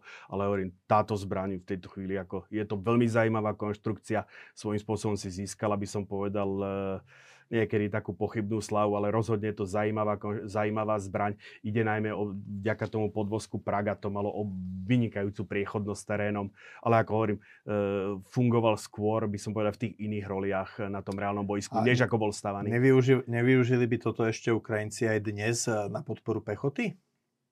Tak Ukrajinci ukázali, že vedia využiť prakticky všetko, ale mám obavu, že skutočne pri tom modernom boji ako táto, táto ješterka, už je to, jednak je to slabo chránené, jednak ten kanón pamätá pomaly ešte e, druhú svetovú vojnu, je to zase vývoj ako pôvodne z nemeckej, z nemeckej konštrukcie. E, nemá to, a to som nedokončil tú no, myšlienku, no, že okrem srbských pokusov, nejakých platonických srbských pokusov, tá zbraň prakticky postráda nejaké iné než vizuálne navedenie. To znamená nejaké spriahnutie s e, nejakým streleckým radiolokátorom, s nejakým iným systémom vyhľadávania, než je vizuálny. Toto tú zbraň v dnešnej dobe akože veľmi deklasuje. No, to by sa dalo ako zimprovizovať cez nejaký, nejaké GPS alebo nejaký navádzací systém v smartfóne. Úprimne povedané, ako myslím, že, nie, myslím, že Gepard je ďaleko lepším riešením dobre, tejto situácii. Dobre. Takže... Asi ideme k zbraniam teraz zo no. západu, keďže toto sú... sú Áno, presne tak. E, hneď je tu pravo hore je Gepard. E, podob, podobne, na to išli, e, podobne na to išli aj na západe takisto. Čiže Gepard je nemecká zbraň. Gepard, Gepard je nemecká zbraň, 35 mm Erlikon. Mm-hmm. Toto je britsko, britský marksman vo, fi, mm, vo, fínskej, áno, vo, fínskej, vo fínskom prevedení na podvozku tanku Leopard 2. Nie, že toto je Leopard 1, toto je Leopard 2. Uh, marksman takisto vychádza z 30, 35 mm Erlikonu, ale toto sú, dá sa povedať, zbrane m, mm, buď nedávnej minulosti, alebo po modernizácii dokonca dneška. Tuto je uh, americký seržant York, E, toto je zbraň, ktorá má 2,40 mm Boforsy zase ne, to je ne, nehynúci kanon. To je... Toto je staršie, toto, toto, toto je zbraň, e, ktorá e, vychádza, myslím, že podvozok tanku je M47. Čiže to budú také nejaké 50 Takže roky? áno, to sa, to sa bavíme Korejská o 50 e, Myslím, že v Korejskú vojnu nezastihol. E, bol, e, nas, bol nasadzovaný, ako ne, neviem dokonca, či bol nasadzený vo Vietname, to si takto neodvážim povedať, ale je to možné e, 50. 60. roky. Ten, tá druhá polovica. Mhm. 50. rokov, 60. roky. E, aj Číňania sa vybrali touto cestou. Zase síce to je konštrukcia. To, je, to už sa vyslovene súčasné. PGZ 09, e, takisto ten istý prístup. E, tu vidíme ako to, čo je silnou stránkou toho Gepardu, je veľmi, by som povedal, kvalitné vybavenie zameriavacím, e, rad, radarovým aj, radarovým aj e, výpočtovým. Vy, aj, áno, toto je systémom riadenia palby, tak toto uh-huh. som chcel povedať. Toto je práve tá silná stránka západných, západných prostriedkov. Budeme hovoriť o hybridných protilietadlových prostriedkoch, ktoré sú špecialitou dnešnej ruskej, by som povedal, také tej protilietadlovej kanónovej školy. E, ten západ išiel, ide trošičku takouto cestou modulárnou. Aj tento Gepard, aj tento Marksman sú vyslovene, že nemajú, nemajú vlastné rakety, ale ten systém toho riadenia palby je natoľko robustný, a o tom budeme skôr hovoriť, že je možné ho spriahnuť s, raket, s pom, raketovým systémom, ktorý si či už ten, alebo mu tam dotiahne iná jednotka, jednoducho cez, dneska to už ide cez datalink, e, alebo, alebo cez skrz, skrzevá, skrzevá prepojenie rádiopovelové, alebo, alebo vedenie cez kábel. Jednoducho vytvorí celý systém vrstvenej protivzdušnej obrany, no. kde ten kanón kanón pôsobí zhruba do tých 3, 3,5, 3,5 možno 5 kilometrov. Rakety pokrývajú oblasť nad ním. No, to som čakal, kedy povieš teda slovo rakety, lebo mali, sme, mali sme gulomety, mali sme delostrelectvo, ale teda tá Hej. zrejme najúčinnejšia alebo naj, najnovšia vec sú rakety protilietadlové. Hej. Ja som veľmi rozmýšľal, že kde, ke, kedy s tými raketami začať. Ja som mal tak v prvom momente, že ak som tam predstavil ten, ten Cvilling kanón alebo ten uh, sovietský 130 mm, lebo vždycky, keď to, tá zbraň dosiahne, by som povedal, svoj vrchol technologického vývoja, tak už je na obzore, alebo už by som povedal je za zenitom tej použiteľnosti a už sa tlačí ako e, na svetlo Božie nová zbraň. A v tomto prípade sú to rakety, mm. ktoré ako takisto e, na konci druhej svetovej vojny prišli s tým nie iní ako Nemci. Toto je raketa Wasserfall, ale pozor, Vodopád. Áno, ale pozornému oku znalca určite neunikne, že toto nie je originál, a toto je, ale toto je americká kopia Hermes A1. Mm. Ale je to akože verná kópia. Lepšiu fotku originál toho Wasserfallu e, sa mi na internete nepodarilo nájsť. Toto už je Nike Ajax. To je v podstate prvá, by som povedal, operačne, použi- operačne, rutíne použiteľná protilietadlová, protilietadlová raketa. Uh-huh. E, systémom e, nava- bolo toto e, navádzanie bolo, pomer- bolo pomerne zložité. E, vidíme tú raketu, ale samozrejme ona musela komunikovať s radarom, s nabíjacím, zásobovacím zdrojov a jednotkou a tak ďalej. Do dnešného dňa, e, napriek tomu, aj keď budem ukazovať tie odpalovacie zariadenia, treba si sa tým vždycky predstaviť, ešte by som povedal aspoň nevravím, že zrovna tucet, ale jedna, jeden ten balebný komplex skutočne tvorí cirka tucet, tucet vozidiel e, rôzneho vybavenia, kde tie odpalovacie zariadenia predstavujú tretinu, štvrtinu celej, celej tej kapacity tohoto, mhm. tej palebnej jednotky. Takže Nike Ajax, prvá, e, prvá, e, prvá použiteľná raketa a ten západ na to zase išiel trošičku inak ako, te, ako, ako ten sovietský zväz, kde vyslovene pokrývanie tých horných, e, vysokých stredných, vyšších a vyšších výšok e, malo, by som povedal, na zodpovednosti stíhacie letectvo, ktorým zrejme ako e, takisto nezadržateľne spejeme, že priblížime divákom ako aj to stíhacie letectvo. A naopak tá taktická, to taktické krytie, tá taktická protizdušná obrana bola postavená či už na tých kanónových prostriedkoch, e, o ktorých sme hovorili predtým, Gepard Marksman, e, alebo e, týchto taktických protirietadlových raketách a keď pôjdeme e, z lava doprava, z hora dole, tak americký Hawk, britský Rapír a dva francúzske, lebo Francúzi prikladajú veľký význam ako protizdušné obrany, sú v tom veľmi dobrí, Roland a Krotal. Prečo? Prečo, to, preto, prečo je to práve pre Francúzov taká dôležitá vec? Práve mm, práve preto, lebo oni sa snažili, by som povedal, fungovať nezávisle. Uh-huh. A oni si uvedomovali ten problém toho kontinentu trošičku. Oni by to aj Nemci, akože, alebo teda vo chvíli, keď Nemci, by som povedal, zase naskočili e, po, tej, po druhej svetovej vojne do toho zbrojného priemyslu, tak takisto však prídeme k Irisu a podobne. A jednoducho tí Francúzi ako ostali na tom kontinente ako jediná mocnosť, by som povedal, ktorá bola schopná v danom momente nejakého vlastného, vlastného intenzívu a aj pod, pod pliom, alebo pod pliom, pod, pod taktovkou generála de Gaulle, ktorý ako razil tú, síce e, spojenec, spojeneckú, ale svojskú politiku, kde Francúzsko v jednu chvíľu dokonca vystúpilo z vojenských štruktúr NATO ako členom NATO zostalo, ale by som povedal, voči tým vojenským aktivitám e, NATO si zachovávalo mm-hmm. značne e, nezávislosť, aj si vybudovalo svoju vlastnú jadrovú triádu, čož teda akože e, Spojené štáty aj Británia ako neboli s tým nejako nadšení, ale konec koncov dá sa povedať, že je to na prospech veci.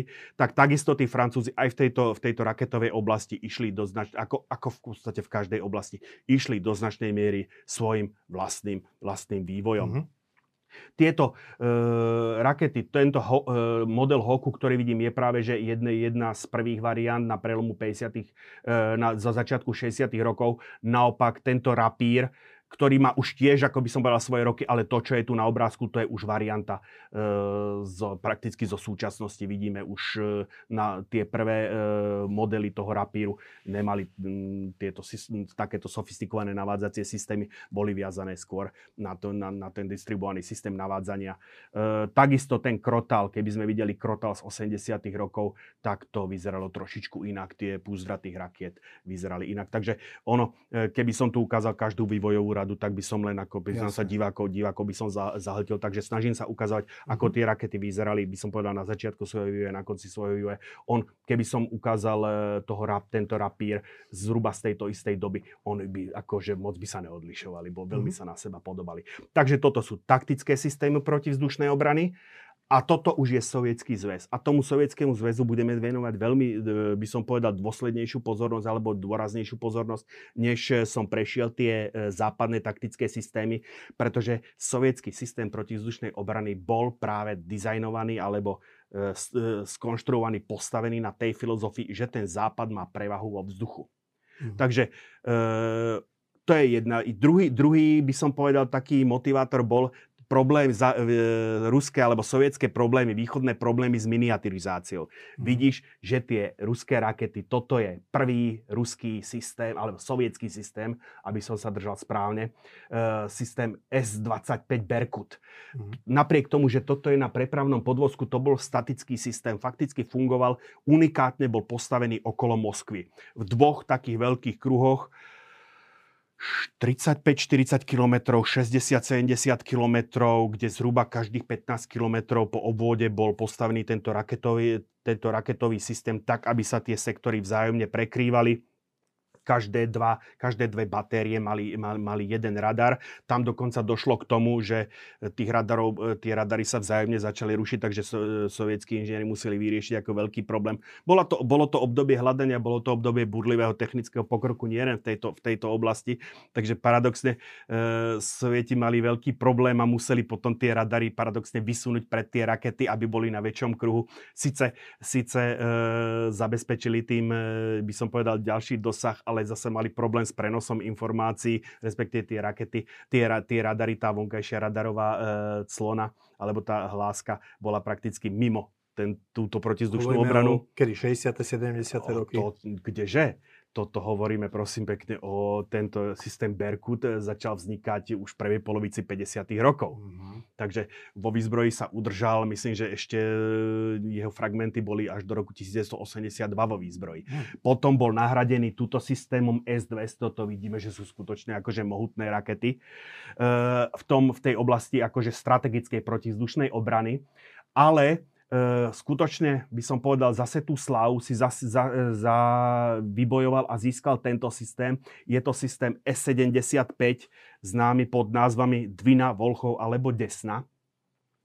Hovorí ti niečo Gary Powers? No jasne, to bol americký pilot. Zostrelila ho táto raketa. Lietadlo U-2. Áno, zostrelila ho táto raketa. Bolo to obrovské prekvapenie pre Američanov, že sovietský zväz disponuje raketou, ktorá bola schopná zostreliť e, lietadlo, ktoré letelo prakticky na hranici stratosféry. Uh-huh. Takže e, taktiež, e, by som, taktiež tieto rakety zahviezdili e, vo vietnamskej vojne, zahviezdili e, pri arabsko-izraelských vojnách, aj mhm. keď a Izraelci v spolupráci s Američanmi e, relatívne rýchlo prišli na spôsob, ako by som povedal, zarušiť vyhľadávací systém alebo zameriavací systém týchto rakiet, ale na to konto prišli rakety S-125 Neva, ktoré sú dodnes napríklad aj vo výzbroji slovenskej armády. Mm. A viem, že napríklad počas opopotrebovacej vojny, čo je obdobie medzi 6-dňovou vojnou 1967 a Jonkypurskou vojnou 1973, sa e, Izraelci opakovane pokúšali, by som povedal, nájsť spôsob, ako rušiť e,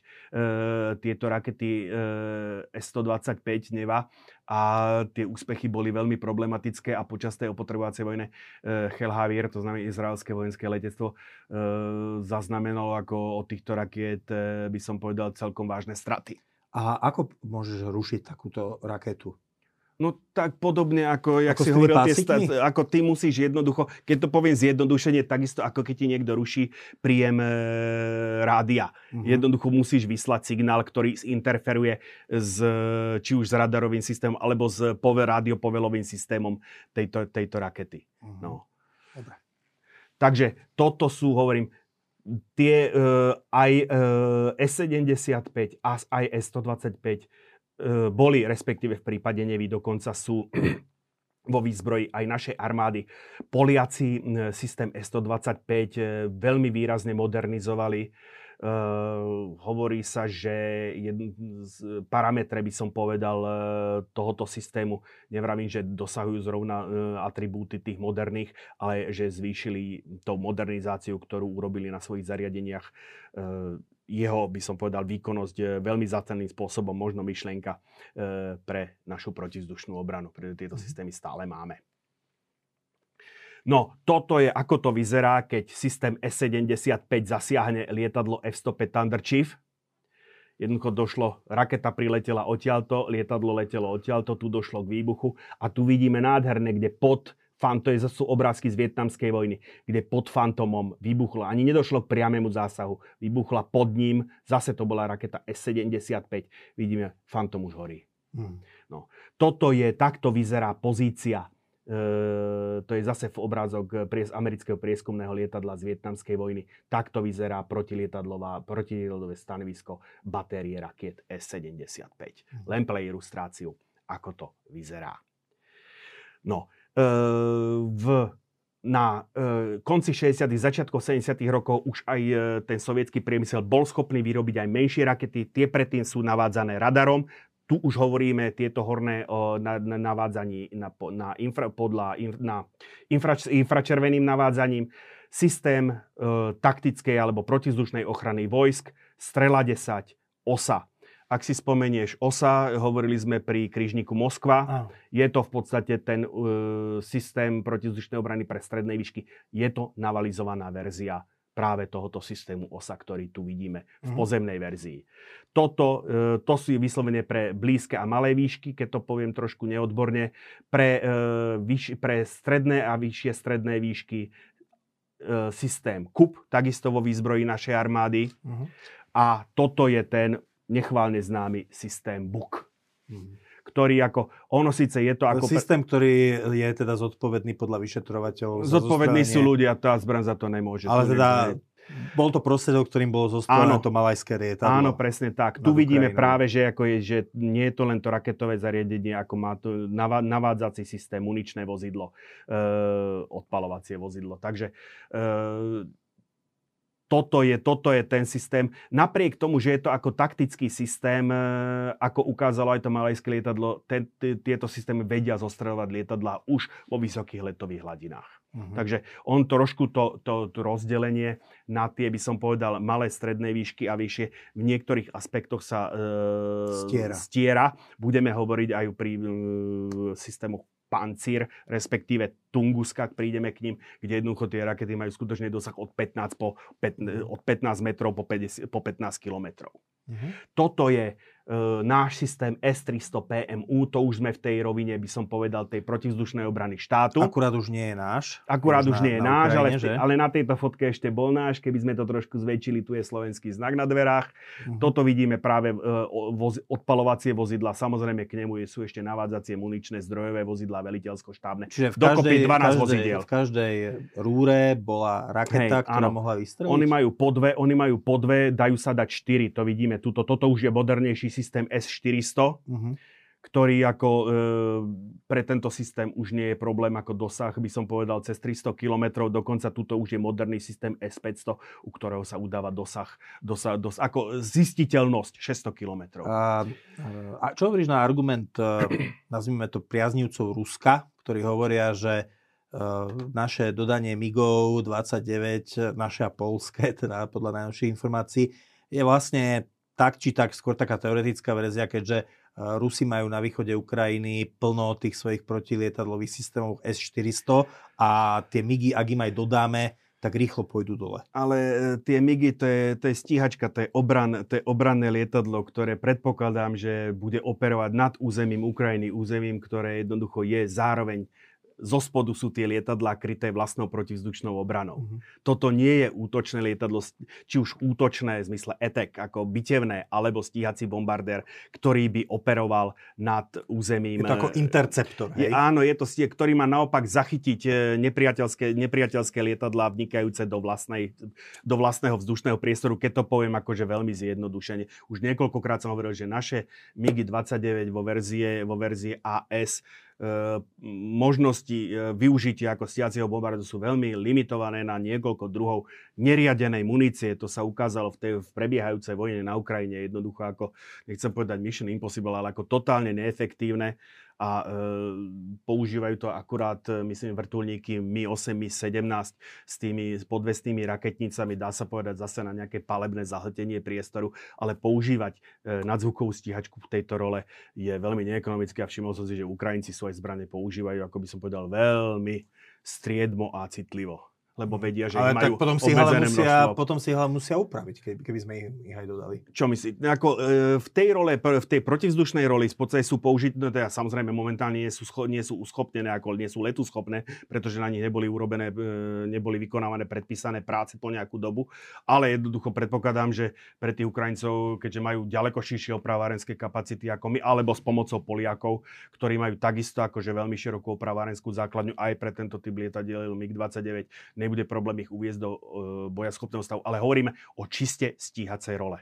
A čo robí, keďže na Slovensku je to stále téma, nedodávajme zbranie Ukrajine, lebo zomiera viac ľudí kvôli tomu a my máme potom krvavé ruky. Ty ale hovorí, že už aj MiG-29 je defenzívna zbraň. Ako je to s S-300? Spôsobuje S-300, že zomierajú ľudia na Ukrajine? No S-300 je pôvodne protivzdušný systém protivzdušnej obrany, takže vyslovene defenzívna zbraň. Ale ako... Čiže zabra- náš systém S-300, ktorý sme dali Ukrajine, zabraňuje uh, tomu, aby zomierali ľudia? Jednoznačne bráni civilistov, bráni ukrajinský vzdušný priestor. Ale Rusi e, používajú systém S-300 aj ako útočný z tej role zem, vzduch, e, ho vedia používať aj v, role, e, v roli zem-zem. To znamená... Čo, čo bráni Ukrajincom, aby podobne používali systém S-300? Mm, v zásade nič, akurát to, že je to veľmi neefektívne. U Rusov by som to bral, že je to znúdzecnosť. Jednoducho nemajú zrejme iné prostriedky, e, vzduch-zem alebo zem-zem tak používajú už e, tieto systémy S-300, pretože aj podľa publikovaných e, zásob, ktoré mali ešte pred nejakými mesiacmi, týchto raket majú skutočne akože dostatočné množstvo. Čiže ten rozdiel medzi Rusmi a Ukrajincami je v tomto prípade ten, že Rusi majú množstvo munície, aby používali podľa teba neefektívne, ne- neekonomicky a je teda systém, svoje systémy S-400, systém... kdežto Ukrajinci asi musia si premyslieť každý výstrel, Hej, lebo v tej, v tej protizemnej roli je ten systém S-300 e, zúfalo nepresný, ale keď s ním mm-hmm. chceš trafiť mesto, no tak ho trafíš. Ako, Čiže toho ako, tie horiace paneláky. Áno, veli, veliteľské, veliteľské stanovisko, to je bodový cieľ, to akože to je bez šance. Ale to mesto s tým trafíš, Gord, keď ako on e, vybuchne zase ten črepinový efekt, tak jednoducho na tie meké ciele, na tie obyčajné budovy, nechránené budovy, panelové budovy, akože je to, ten, ten, tá zbraň má ako dosť ničivý účinok. Ale hovorím, proti, zakopané, proti zakopanému vojsku, proti zodolnému bunkru, tá S-300 je ako nechcem povedať nepoužiteľná, ale jednoducho mm, veľa škody nerobí. Koľko mohol mať náš komplet munície? Koľko sme mohli mať tak munície? Uvádzalo sa niekde medzi 45-50 raketami. Myslím, to už sa možno aj minulo, To nie? už možno, že aj vystrieľali. Ako, hej, lebo uh-huh. včera som mal som možnosť hovoriť s jedným človekom, tak sme e, robili taký rýchly sumár, takže e, tej, tých vystrelených rakiet a dronov bolo asi niečo cez 5000, mám taký pocit. A keď vezmeme, že e, Ukrajinci dosahujú tú úspešnosť, ktorá sa pohybuje niekde 75 plus minus percent e, pri tom ničení, takže Takže je to mhm. skutočne ako, aj keď samozrejme, potom, oni čo, na začiatku čo vojny, potom? na začiatku vojny mali myslím, že 89 týchto kompletov. A čo, potom s tým, čo potom s tým systémom, keď mi dojde munícia? Ako myslíš, že Ukrajinci ešte majú nejakú potom vlastnú, ktorú do ňoho dávajú? Tak ja alebo prepoko... vyrobia, dá sa aj vyrobiť? Majú Ukrajinci zdroje na to, ja aby myslím, Ja myslím, že jednak majú, že jednak majú tej, tej munície, lebo tých, tých raket do tých S-300, tých raket e, do systému S-300 bolo vyrobených skutočne akože obrovské množstvo. Takže zatiaľ som nezachytil nejaké správy z Ukrajiny, že by im dochádzala táto munícia. Táto nie. Uh-huh. Áno. Dobre, tak poďme ďalej. To, z, e, považoval som za nutné pristaviť sa, keďže Áno, je to samozrejme. spojená so Slovenskom. No, a toto je ruská špecialita. No. Hybridné systémy. Ono tak trošičku, tento prvý systém, to je systém TOR, ten by tu nemal byť, lebo to je raketový systém, ale on svojim systémom, svojou tvorbou, svojim nasadením medzi tie hybridné systémy tak trošičku patrí a je to tak trošičku takisto moja srdcovka, pretože navalizovaná verzia tohoto systému sa volá Kinžal a je používaná ako na lodiach Rus, neskôr predtým na začiatku sovietského, teraz ruského námorníctva. Je to veľmi efektívny systém, dokonca až tak efektívny, že Rusi e, mon, inštalujú tieto pozemné, pozemné tory na, vzleto, na e, pristávacie, na vrtulníkové plochy, na, vrch, na, na heliporty niektorých lodí, ktoré jednoducho majú, zistili, že majú nedostatočnú protivzdušnú obranu, tak ju vylepšujú práve e, normálne brutálne akože zagurtňovaním toho toru na ten, na ten palubný heliport. Samozrejme, zase je to improvizácia, je to znúdzecnosť, pretože ten systém nie je integrovaný do palubných systémov, takže si musí vystačiť jednoducho s vlastným radarom, ktorý je tu sklopený, si ten cieľ zistiť sám, nemôže sa spolahnuť na, ten, na tie lodné systémy. A takisto on, keď je akože na tej, na tej vrtulníkovej platforme a za ním je tá lodná nadstavba, takže ten, tá výseč, v ktorej je on účinný, je, by som povedal, pomerne obmedzená. Ale povedzme, pri niektorých, e, nie že pri niektorých, e, Rusi postavili číslo projektu, teraz hlavy bleskovo, akože nevydolujem, e, tzv. OPV, Ocean, Ocean Patrol Vessel, hliadkové lode. To je taký produkt, by som povedal, posledných čias postaviť vojenskú loď za lacné peniaze, e, ale došlo to, na čo upozorňovali viacerí námorní analytici, že to je loď vhodná tak akurát tak do mierový čas. Vo chvíli, ako náhle sa ocitne v boji jednoducho, tak, e, tak je tá slabo vyzbrojená, má slabú odolnosť. Takže okamžite pri nasadení a hlavne po tom úspechu, ktorý sa podaril Ukrajincom pri potopení križníka Moskva, začali byť niektoré lode dovybavované práve takýmto provizorným spôsobom, týmito systémami TOR, ktoré sú kvázi kompatibilné systémy, systémy Kinžal. Pozor, nepliesť s raketou Kinžal, to je je niečo inšie. Uh, ale ak sa pamätáš, boj o ostrov Zmejný, no jasné. tak tam došlo vyslovene, že na niektorí, že na remorkér, na palubu remorkéra umiestnili tento tor, aby robil akože on a po, e, Ukrajincom sa podarilo vyslovene niekoľko zničiť, minimálne jeden zničili dokonca, keď bol operatívny, to znamená, keď bol v prevádzke zničili, ničili to tými dronmi. Takže preto e, som tento systém e, TOR ukázal a teraz už samotným tým hybridným systémom začalo sa to systémom Tunguska. Mm. Dva 30, 30 mm kanóny e, plus rakety 9M311, ale to je ako tými číslami ako nebudem operovať. Jednoducho tu sa zase prejavuje ten systém e, tá rozlič, odličná filozofia ruského západného, kde tie západné systémy sú modulárne, v podstate vezmeme toho Geparda, vezmeme toho, toho Marksmana a okolo neho, ak potrebujeme, tak e, postavíme tieto, tieto e, raketové systémy, ktoré sa jednoducho, a tie systémy sú robené ako modulárne, takže oni sa vedia medzi sebou dohodnúť a ten Gepard, či už s pomocou vlastných zdroj, systémov e, riade, zberu dát a velenia, alebo s pomocou ešte externého radara, radaru jednoducho vie riadiť túto, by som povedal, protilietadlovú jednotku, ktorá je tým pádom schopná, schopná zasahovať prakticky od zeme až e, do výšok niekedy 8-9 kilometrov. Tí Rusi to všetko narvali na jednu platformu. Uh-huh.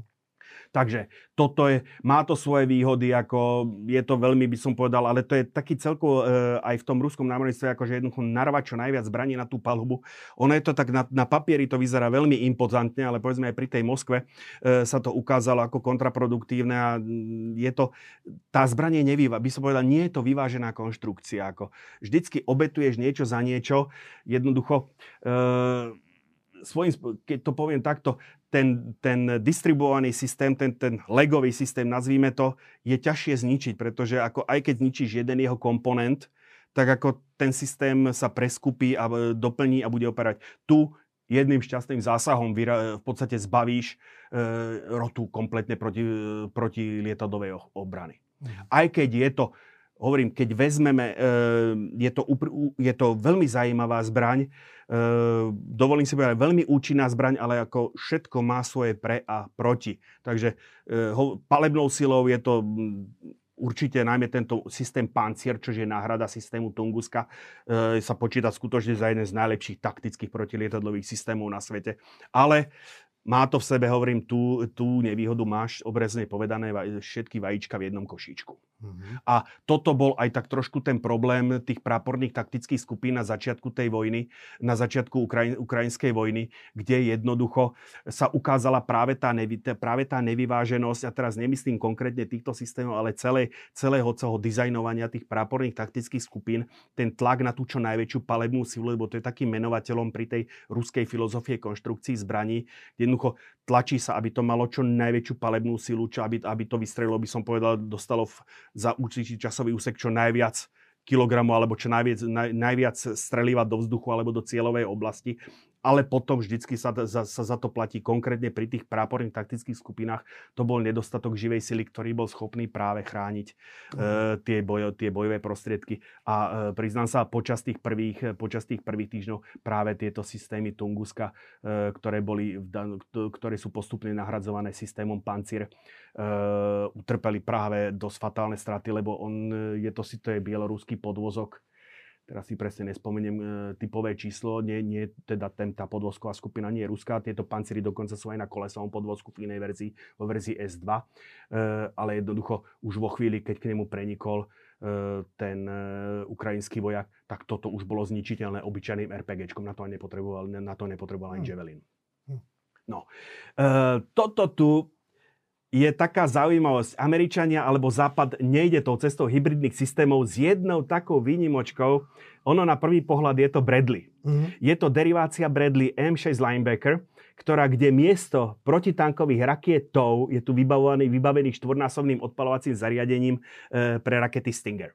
Uh-huh. Takže toto je, by som povedal, taký, taký e, americký, pri, americký, americká varianta týchto hybridných protilietadlových taktických prostriedkov, ale Američania to myslia vyslovene len ako takú prvú pomoc pre tie jednotky. Vždycky do, do jednotiek e, Bradley býva zaraďovaný, zaraďovaných niekoľko týchto jednotiek, niekoľko kusov týchto linebackerov, aby postavili po, po, po, poskytli, eh, by som povedal, takú okamžitú palivnú podporu, ale to je, hovorím, to je, taká, to je fakt vyslovene taká prvá pomoc, keby mhm. niečo, keby niečo, ten americký systém protizdušnej obrany je poskytovaný na tom, že tej jednotke je poskytnutá protizdušná obrana. Nemusí sa o ňu starať sama, tak, ako je ten ruský, tá, ten ruský, tá ruská filozofia, ten ruský systém, že tieto jednotky Tunguska alebo Pancier sú integrálnou súčasťou e, tých pozemných jednotiek. Dobre, máme tu ešte niečo? Samozrejme, tak ako som hovoril o nových systémoch e, ruských, tak musím spomenúť aj e, západné a o to viac, že v podstate sú to práve tieto prostriedky, ktoré hýbu vojnou na Ukrajine a práve tie spôsobujú, ako tu by som povedal, nepriechodnosť e, tej ukrajinskej protizdušnej obrany kvôli e, zo strany ruského letectva. Iristé vľavo hore, a to je NASAM, nemecký systém, že? To je nemecký, ale ako, uh, je to by som povedal kooperácia viacej krajín. Podobne ako NASAMS je dominantne norsko-americké, americký, ale podielajú sa na nej uh, viaceré krajiny. Uh, toto, už sú tie jedno, toto už sú tie rakety, o ktorých som, alebo tie protilietadlové systémy, o ktorých som hovoril, že to už sú tzv. precízne zbranie. Uh, sam, je to vyvinuté na základe, Iristé vzniklo fakticky na základe, by som povedal, nespokojnosti Nemcov s raketami Sidewinder, Sidewinder tak vyvinuli, ako postupom dospeli, dospeli k, vlastné, k vlastnému systému. E, ten NASAMS je niečo podobný, ten je myslím, že na báze raket AMRAM. Uh-huh. Jednak vytvára to tú, tú výhodu, by som povedal, že mám jeden typ rakety pre lietadla, pre vzdušný boj air-to-air a rovnaký typ rakety alebo jej derivát pre túto pozemnú, pre pozemnú činnosť. Tu treba mať na vedomí jednu vec, že tá raketa, ktorá je pôvodne určená pre vzdušný boj z stíhacieho lietadla, je odpal odpalovaná z nejakej výšky a pri nejakej rýchlosti. Táto raketa je odpalovaná z nulovej výšky a z nulovej rýchlosti. Takže jednoducho, e, pokiaľ sa nezm ak sa tá raketa nezmení, ak je to jednak jednej, tak samozrejme jej prudko, prudko klesajú parametre, ako ten dosah sa znižuje fakticky na polovicu, by som povedal, aj výškový, aj vzdialenostný. Alebo potom sa to rieši tak, že sa vyrába, deriva- že sa, že sa naprojektuje derivát tej rakety a potom sú možné dva spôsoby, alebo sa jednoducho predlží, alebo sa jednoducho z, znásobí tá hnacia zlož, jednoducho, že tá raketa je mohutnejšia, alebo sa pridáva taký štartovací booster. Obidva prípady, spôsoby majú svoju výhodu aj nevýhodu. Ale čo je hlavnou silou alebo hlavnou výhodou týchto, týchto e, protilietadlových zbraní, ja som to už minule spomenul, je to veľmi sofistikovaný navádzací systém. E, štandardne infračervená raketa, dokonca tu je viac kanálový, takže on, on si vie vyberať spôsoby navedenia, ale v zásade, keď vravíme o klasickom infračervenom systéme, tá raketa jednoducho sleduje ten najväčší zdroj tepla. Potom vidíme, ako že tie lietadla vystrelujú také fléry, ktoré majú za úlohu zmiasť uh-huh. tieto infračervené čidla týchto rakiet. Prvá raketa bola v tomto smere AM-9 Sidewinder, práve americká. Ehm, keď s-3, myslím, že je to ale, sovietská raketa, ktorá sa veľmi na ňu podobá. Sovieti to išto k nej došli tak, že čínske lietadlo, že, prista- že čínske lietadlo sa dostalo do kontaktu s tajvanským lietadlom, ktoré po nej vystrelilo raketu a raketa sa zabudla, by som povedal, do lietadla a nevybuchla. Mm. A takto, takto v podstate tento Sidewinder uh, R3 raketa R3. E, a ten takto v podstate uzrela svetlo sveta prvá sovietská e, infračerveným e, systémom navádzaná raketa. Predtým boli len rakety R2, R2SU, ktorá bola navádzaná radiokašňa. To, neboli, to, to boli prakticky v reálnom živote nepoužiteľné, nepoužiteľné rakety. Takže to, tak, takto dos, došli sovieti ako k infračerveným systémom. Ale čo chcem povedať, tieto rakety už nejdu za, by som povedal, najväčším zdrojom infračerveného tepla. Využíva sa tam práve ten obrovský boom v tej výpočtovej technike. Tá raketa má, by som povedal, e, v, v navádzacom systéme počítač má pamäť. Tej pamäti má knižnicu možných, by som povedal, cieľov a knižnicu ich e, tepelných signatúr týchto cieľov. Takže ona jednoducho vo chvíli, keď ako zameria nejaký cieľ, tak ho k niečomu priradí a ten cieľ už potom môže vystrelovať fléry, koľko chce, pretože jednoducho ona sa drží tej signatúry a jednoducho tie, tie fléry ignoruje. Má to jak ten Iris, eh, tak aj, tak aj eh, tá infračervená verzia verzia na Samsu. To je to, je to, to je to, čo v podstate robí tieto systémy, by som povedal, tými precíznymi, inteligentnými, inteligentnými zbraniami. Ja si dovolím tú krátku odbočku ešte zase k môjmu obľúbenému námornicu, lebo tento systém tepelných signatúr zase, ako by som povedal, protilietadlovci prebrali od námorníkov. E, akurát tam je to systém akustických signatúr pre amerického kapitána ponorky od čas studenej vojny. Bolo najväčším možným vyznamenaním, alebo teda najhrdickejším skutkom, za ktoré sa povyšovalo a za ktoré sa dávalo do citácií vrchného veliteľa, bolo získanie kompletnej signatúry novej sovietskej ponorky. Znamená, mm. uh, uh, americkí, americkí ponorkári tieňovali tie sovietské ponorky a samozrejme vo chvíli, keď jemu sa podarilo oboplávať fakticky dokola tú ponorku a nasnímať tú akustickú signatúru, tý, každé, každé plavidlo vydáva lodný šrov, lodná skrutka vydáva zvuky, lodné systémy vydávajú zvuky. Napriek tomu, že sa to snaží tlmiť, nejaké zvuky to vždycky vydáva. Nasnímanie týchto zvukov za nasnímanie tej kompletnej akustickej signatúry, za to sa ako v americkom námorníctve povyšovalo a udelovali mm. vyznamenania. Rozumiem. Takže už len na dokončenie, tu, je, tu máme e, brit, brit, britský systém Skysaber, tu je ešte v, je prakticky neodlišiteľný od e, Skydust, to je britsko-americký systém, tuto je ešte s raketou Sparrow, toto tu je uh, už nové rakety KEM a nemohol som ako samozrejme E, toto sú, bavíme sa o taktických prostriedkoch, ktoré majú, ale samozrejme v tých dnešných podmienkach už je ten dosah e, vysoko cez 8000 metrov, takže ten rozdiel medzi tými e, taktickými a by som povedal strategickými protizdušnými prostriedkami sa trošku stiera, aj keď ono je to ešte trošičku inak, keď dojdeme k ďalšiemu slajdu.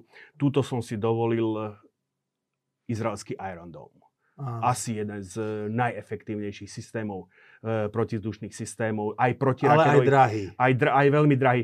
Treba povedať, že vďaka práve tým signatúram a tak ďalej, tieto, e, tieto, tieto e, prostriedky už nehovoríme len o protilietadlových, už sú schopné si, e, účinnosť, účinku aj proti balistickým cieľom, proti, proti raketám.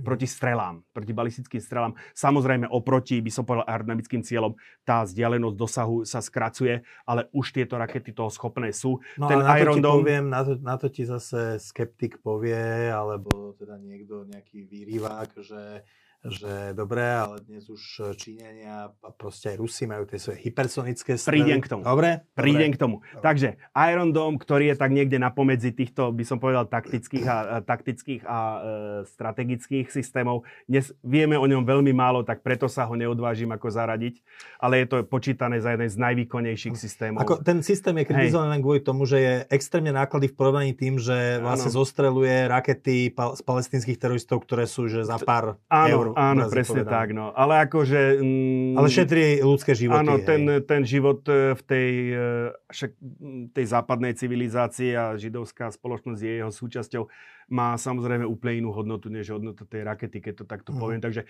keď to samozrejme meráme eh, hodnotou vystrele, eh, raketa, eh, ktorá bola vystrelená, aby zničila tú nejakú palestín, palestínsku raketu, ktorá skutočne akože je za pár šupov s prepáčením, že to tak poviem, tak samozrejme je to neefektívne, ale vo chvíli, keď si to premietneme, že tá raketa by spadla, tá arabská raketa, nechcem povedať arabská raketa, ale tá postalecká raketa by spadla do nejakej oblasti obývanej a tam raketa zmarila... Hizbaláhu. Hizbaláhu, dobre, e, tam zmarila niekoľko životov, tak v tej chvíli tie počty sa dostávajú ako Amo úplne, by som povedal, áno, do, úplne do, inej, do iného obrazu.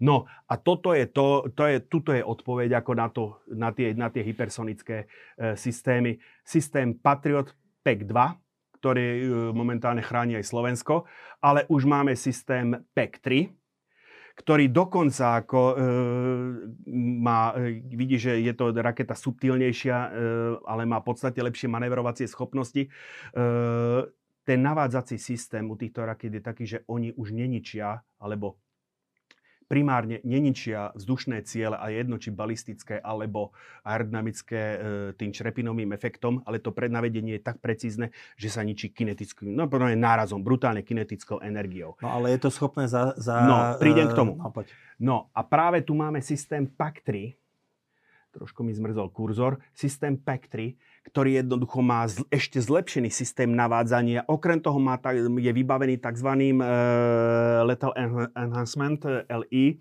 kde je v podstate práve ešte doplnený ten kinetický, ten, tak, to kinetické ničenie zase doplnením špeci, uh, špeciálnymi pretvarovanými, pretvarovanou muníciou na ničenie aj týmto črepinovým efektom.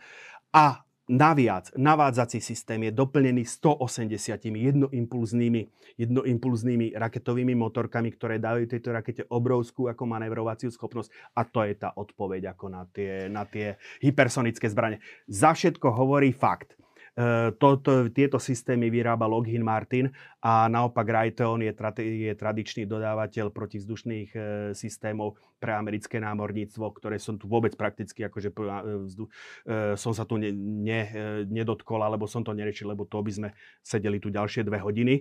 Takže veľmi signifikantné že americké námorníctvo, tieto PEC 3 plus a tak ďalej, ide nakupovať, ide nimi do, uh, už doplňuje nimi svoje lode práve pre tú schopnosť boja s tými hypersonickými. Lebo to je vlastne aj otázka diania Čože, okolo Tajvanu, hej, že Číňania vlastne, to je anti-denying weapons, mm-hmm. že chcú ako keby zabrániť americkým lietadlovým mm-hmm. lodiam, aby sa približili k čínskemu pobrežiu a v krajnom prípade prišli Tajvanu na, na pomoc.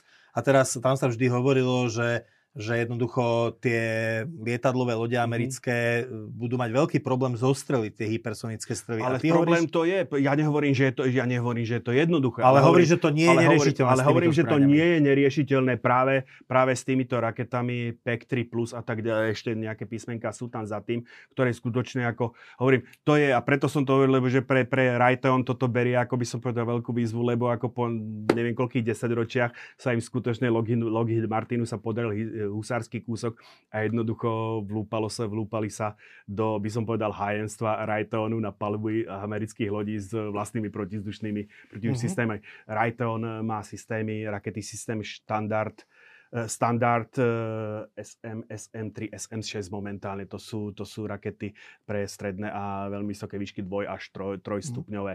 Ako, kde, ako by, podľa posled, čo som, čo som zase sledoval, tak Raytheon samozrejme akože veľmi intenzívne pracuje na tom, aby akože dodal svojim raketám tiež túto schopnosť. Eh, takže myslím si, že tento, ten, táto diera na trhu bude veľmi rýchlo pokrytá. Spod toto na dole, čo je to už len ako vyslovenie na doplnenie, to je systém, americký systém pre boj z, na mimoriadne vysoké vzdušné ciele. Fakticky je to už schopné zostreľovať družice. Je to systém THAAD.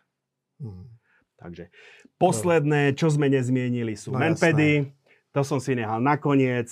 Už má, sme, uh, hovoril som o Stingeroch na Bradley, to je linebacker, tuto je zase americká, uh, tuto je európska verzia, holandská obrnený transporter Fenek, ale v zásade je to zbraň, ktorá sa takto odpaluje z pleca.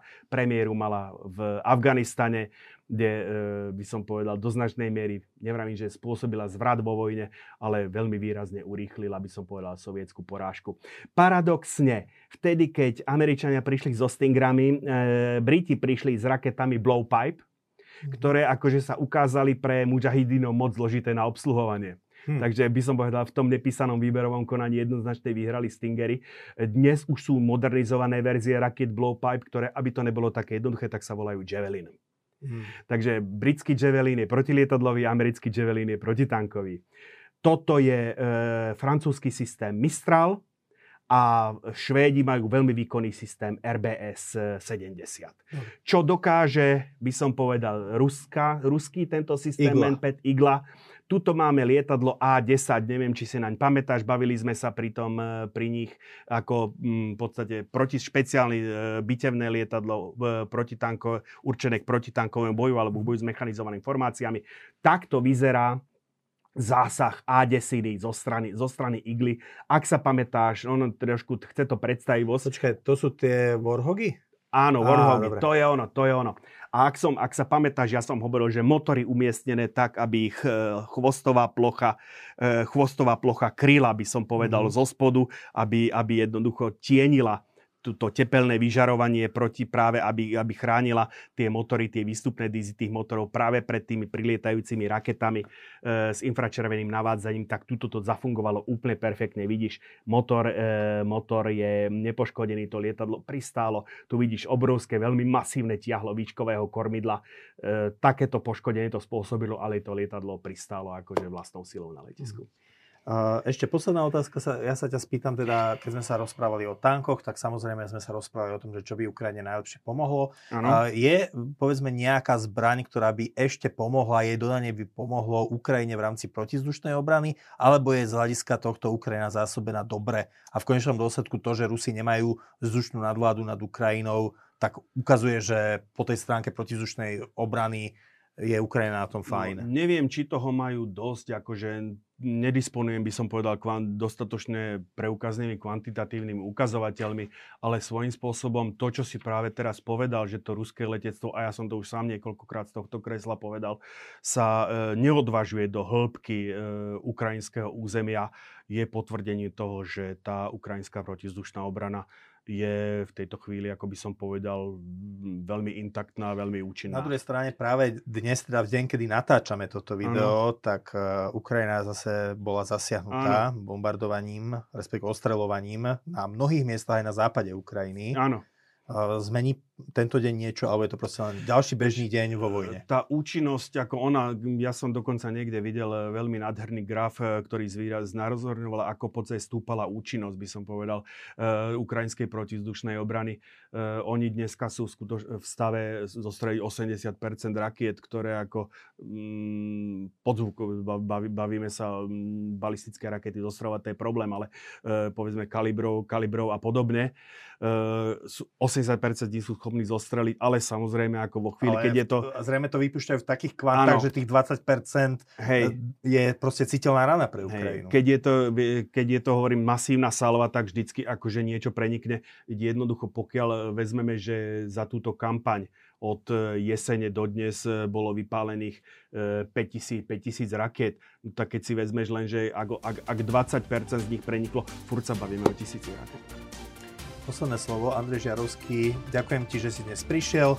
Ďakujem aj vám, milí diváci, že ste si nás dnes zapli. Ak sa vám toto video páčilo, dajte nám like a stante sa odoberateľmi kanála Postoj TV, potom vám už žiadna videorelácia podobného druhu neunikne, neunikne našej pozornosti. Ďakujem a pekný deň. Pekný deň, dovidenia pre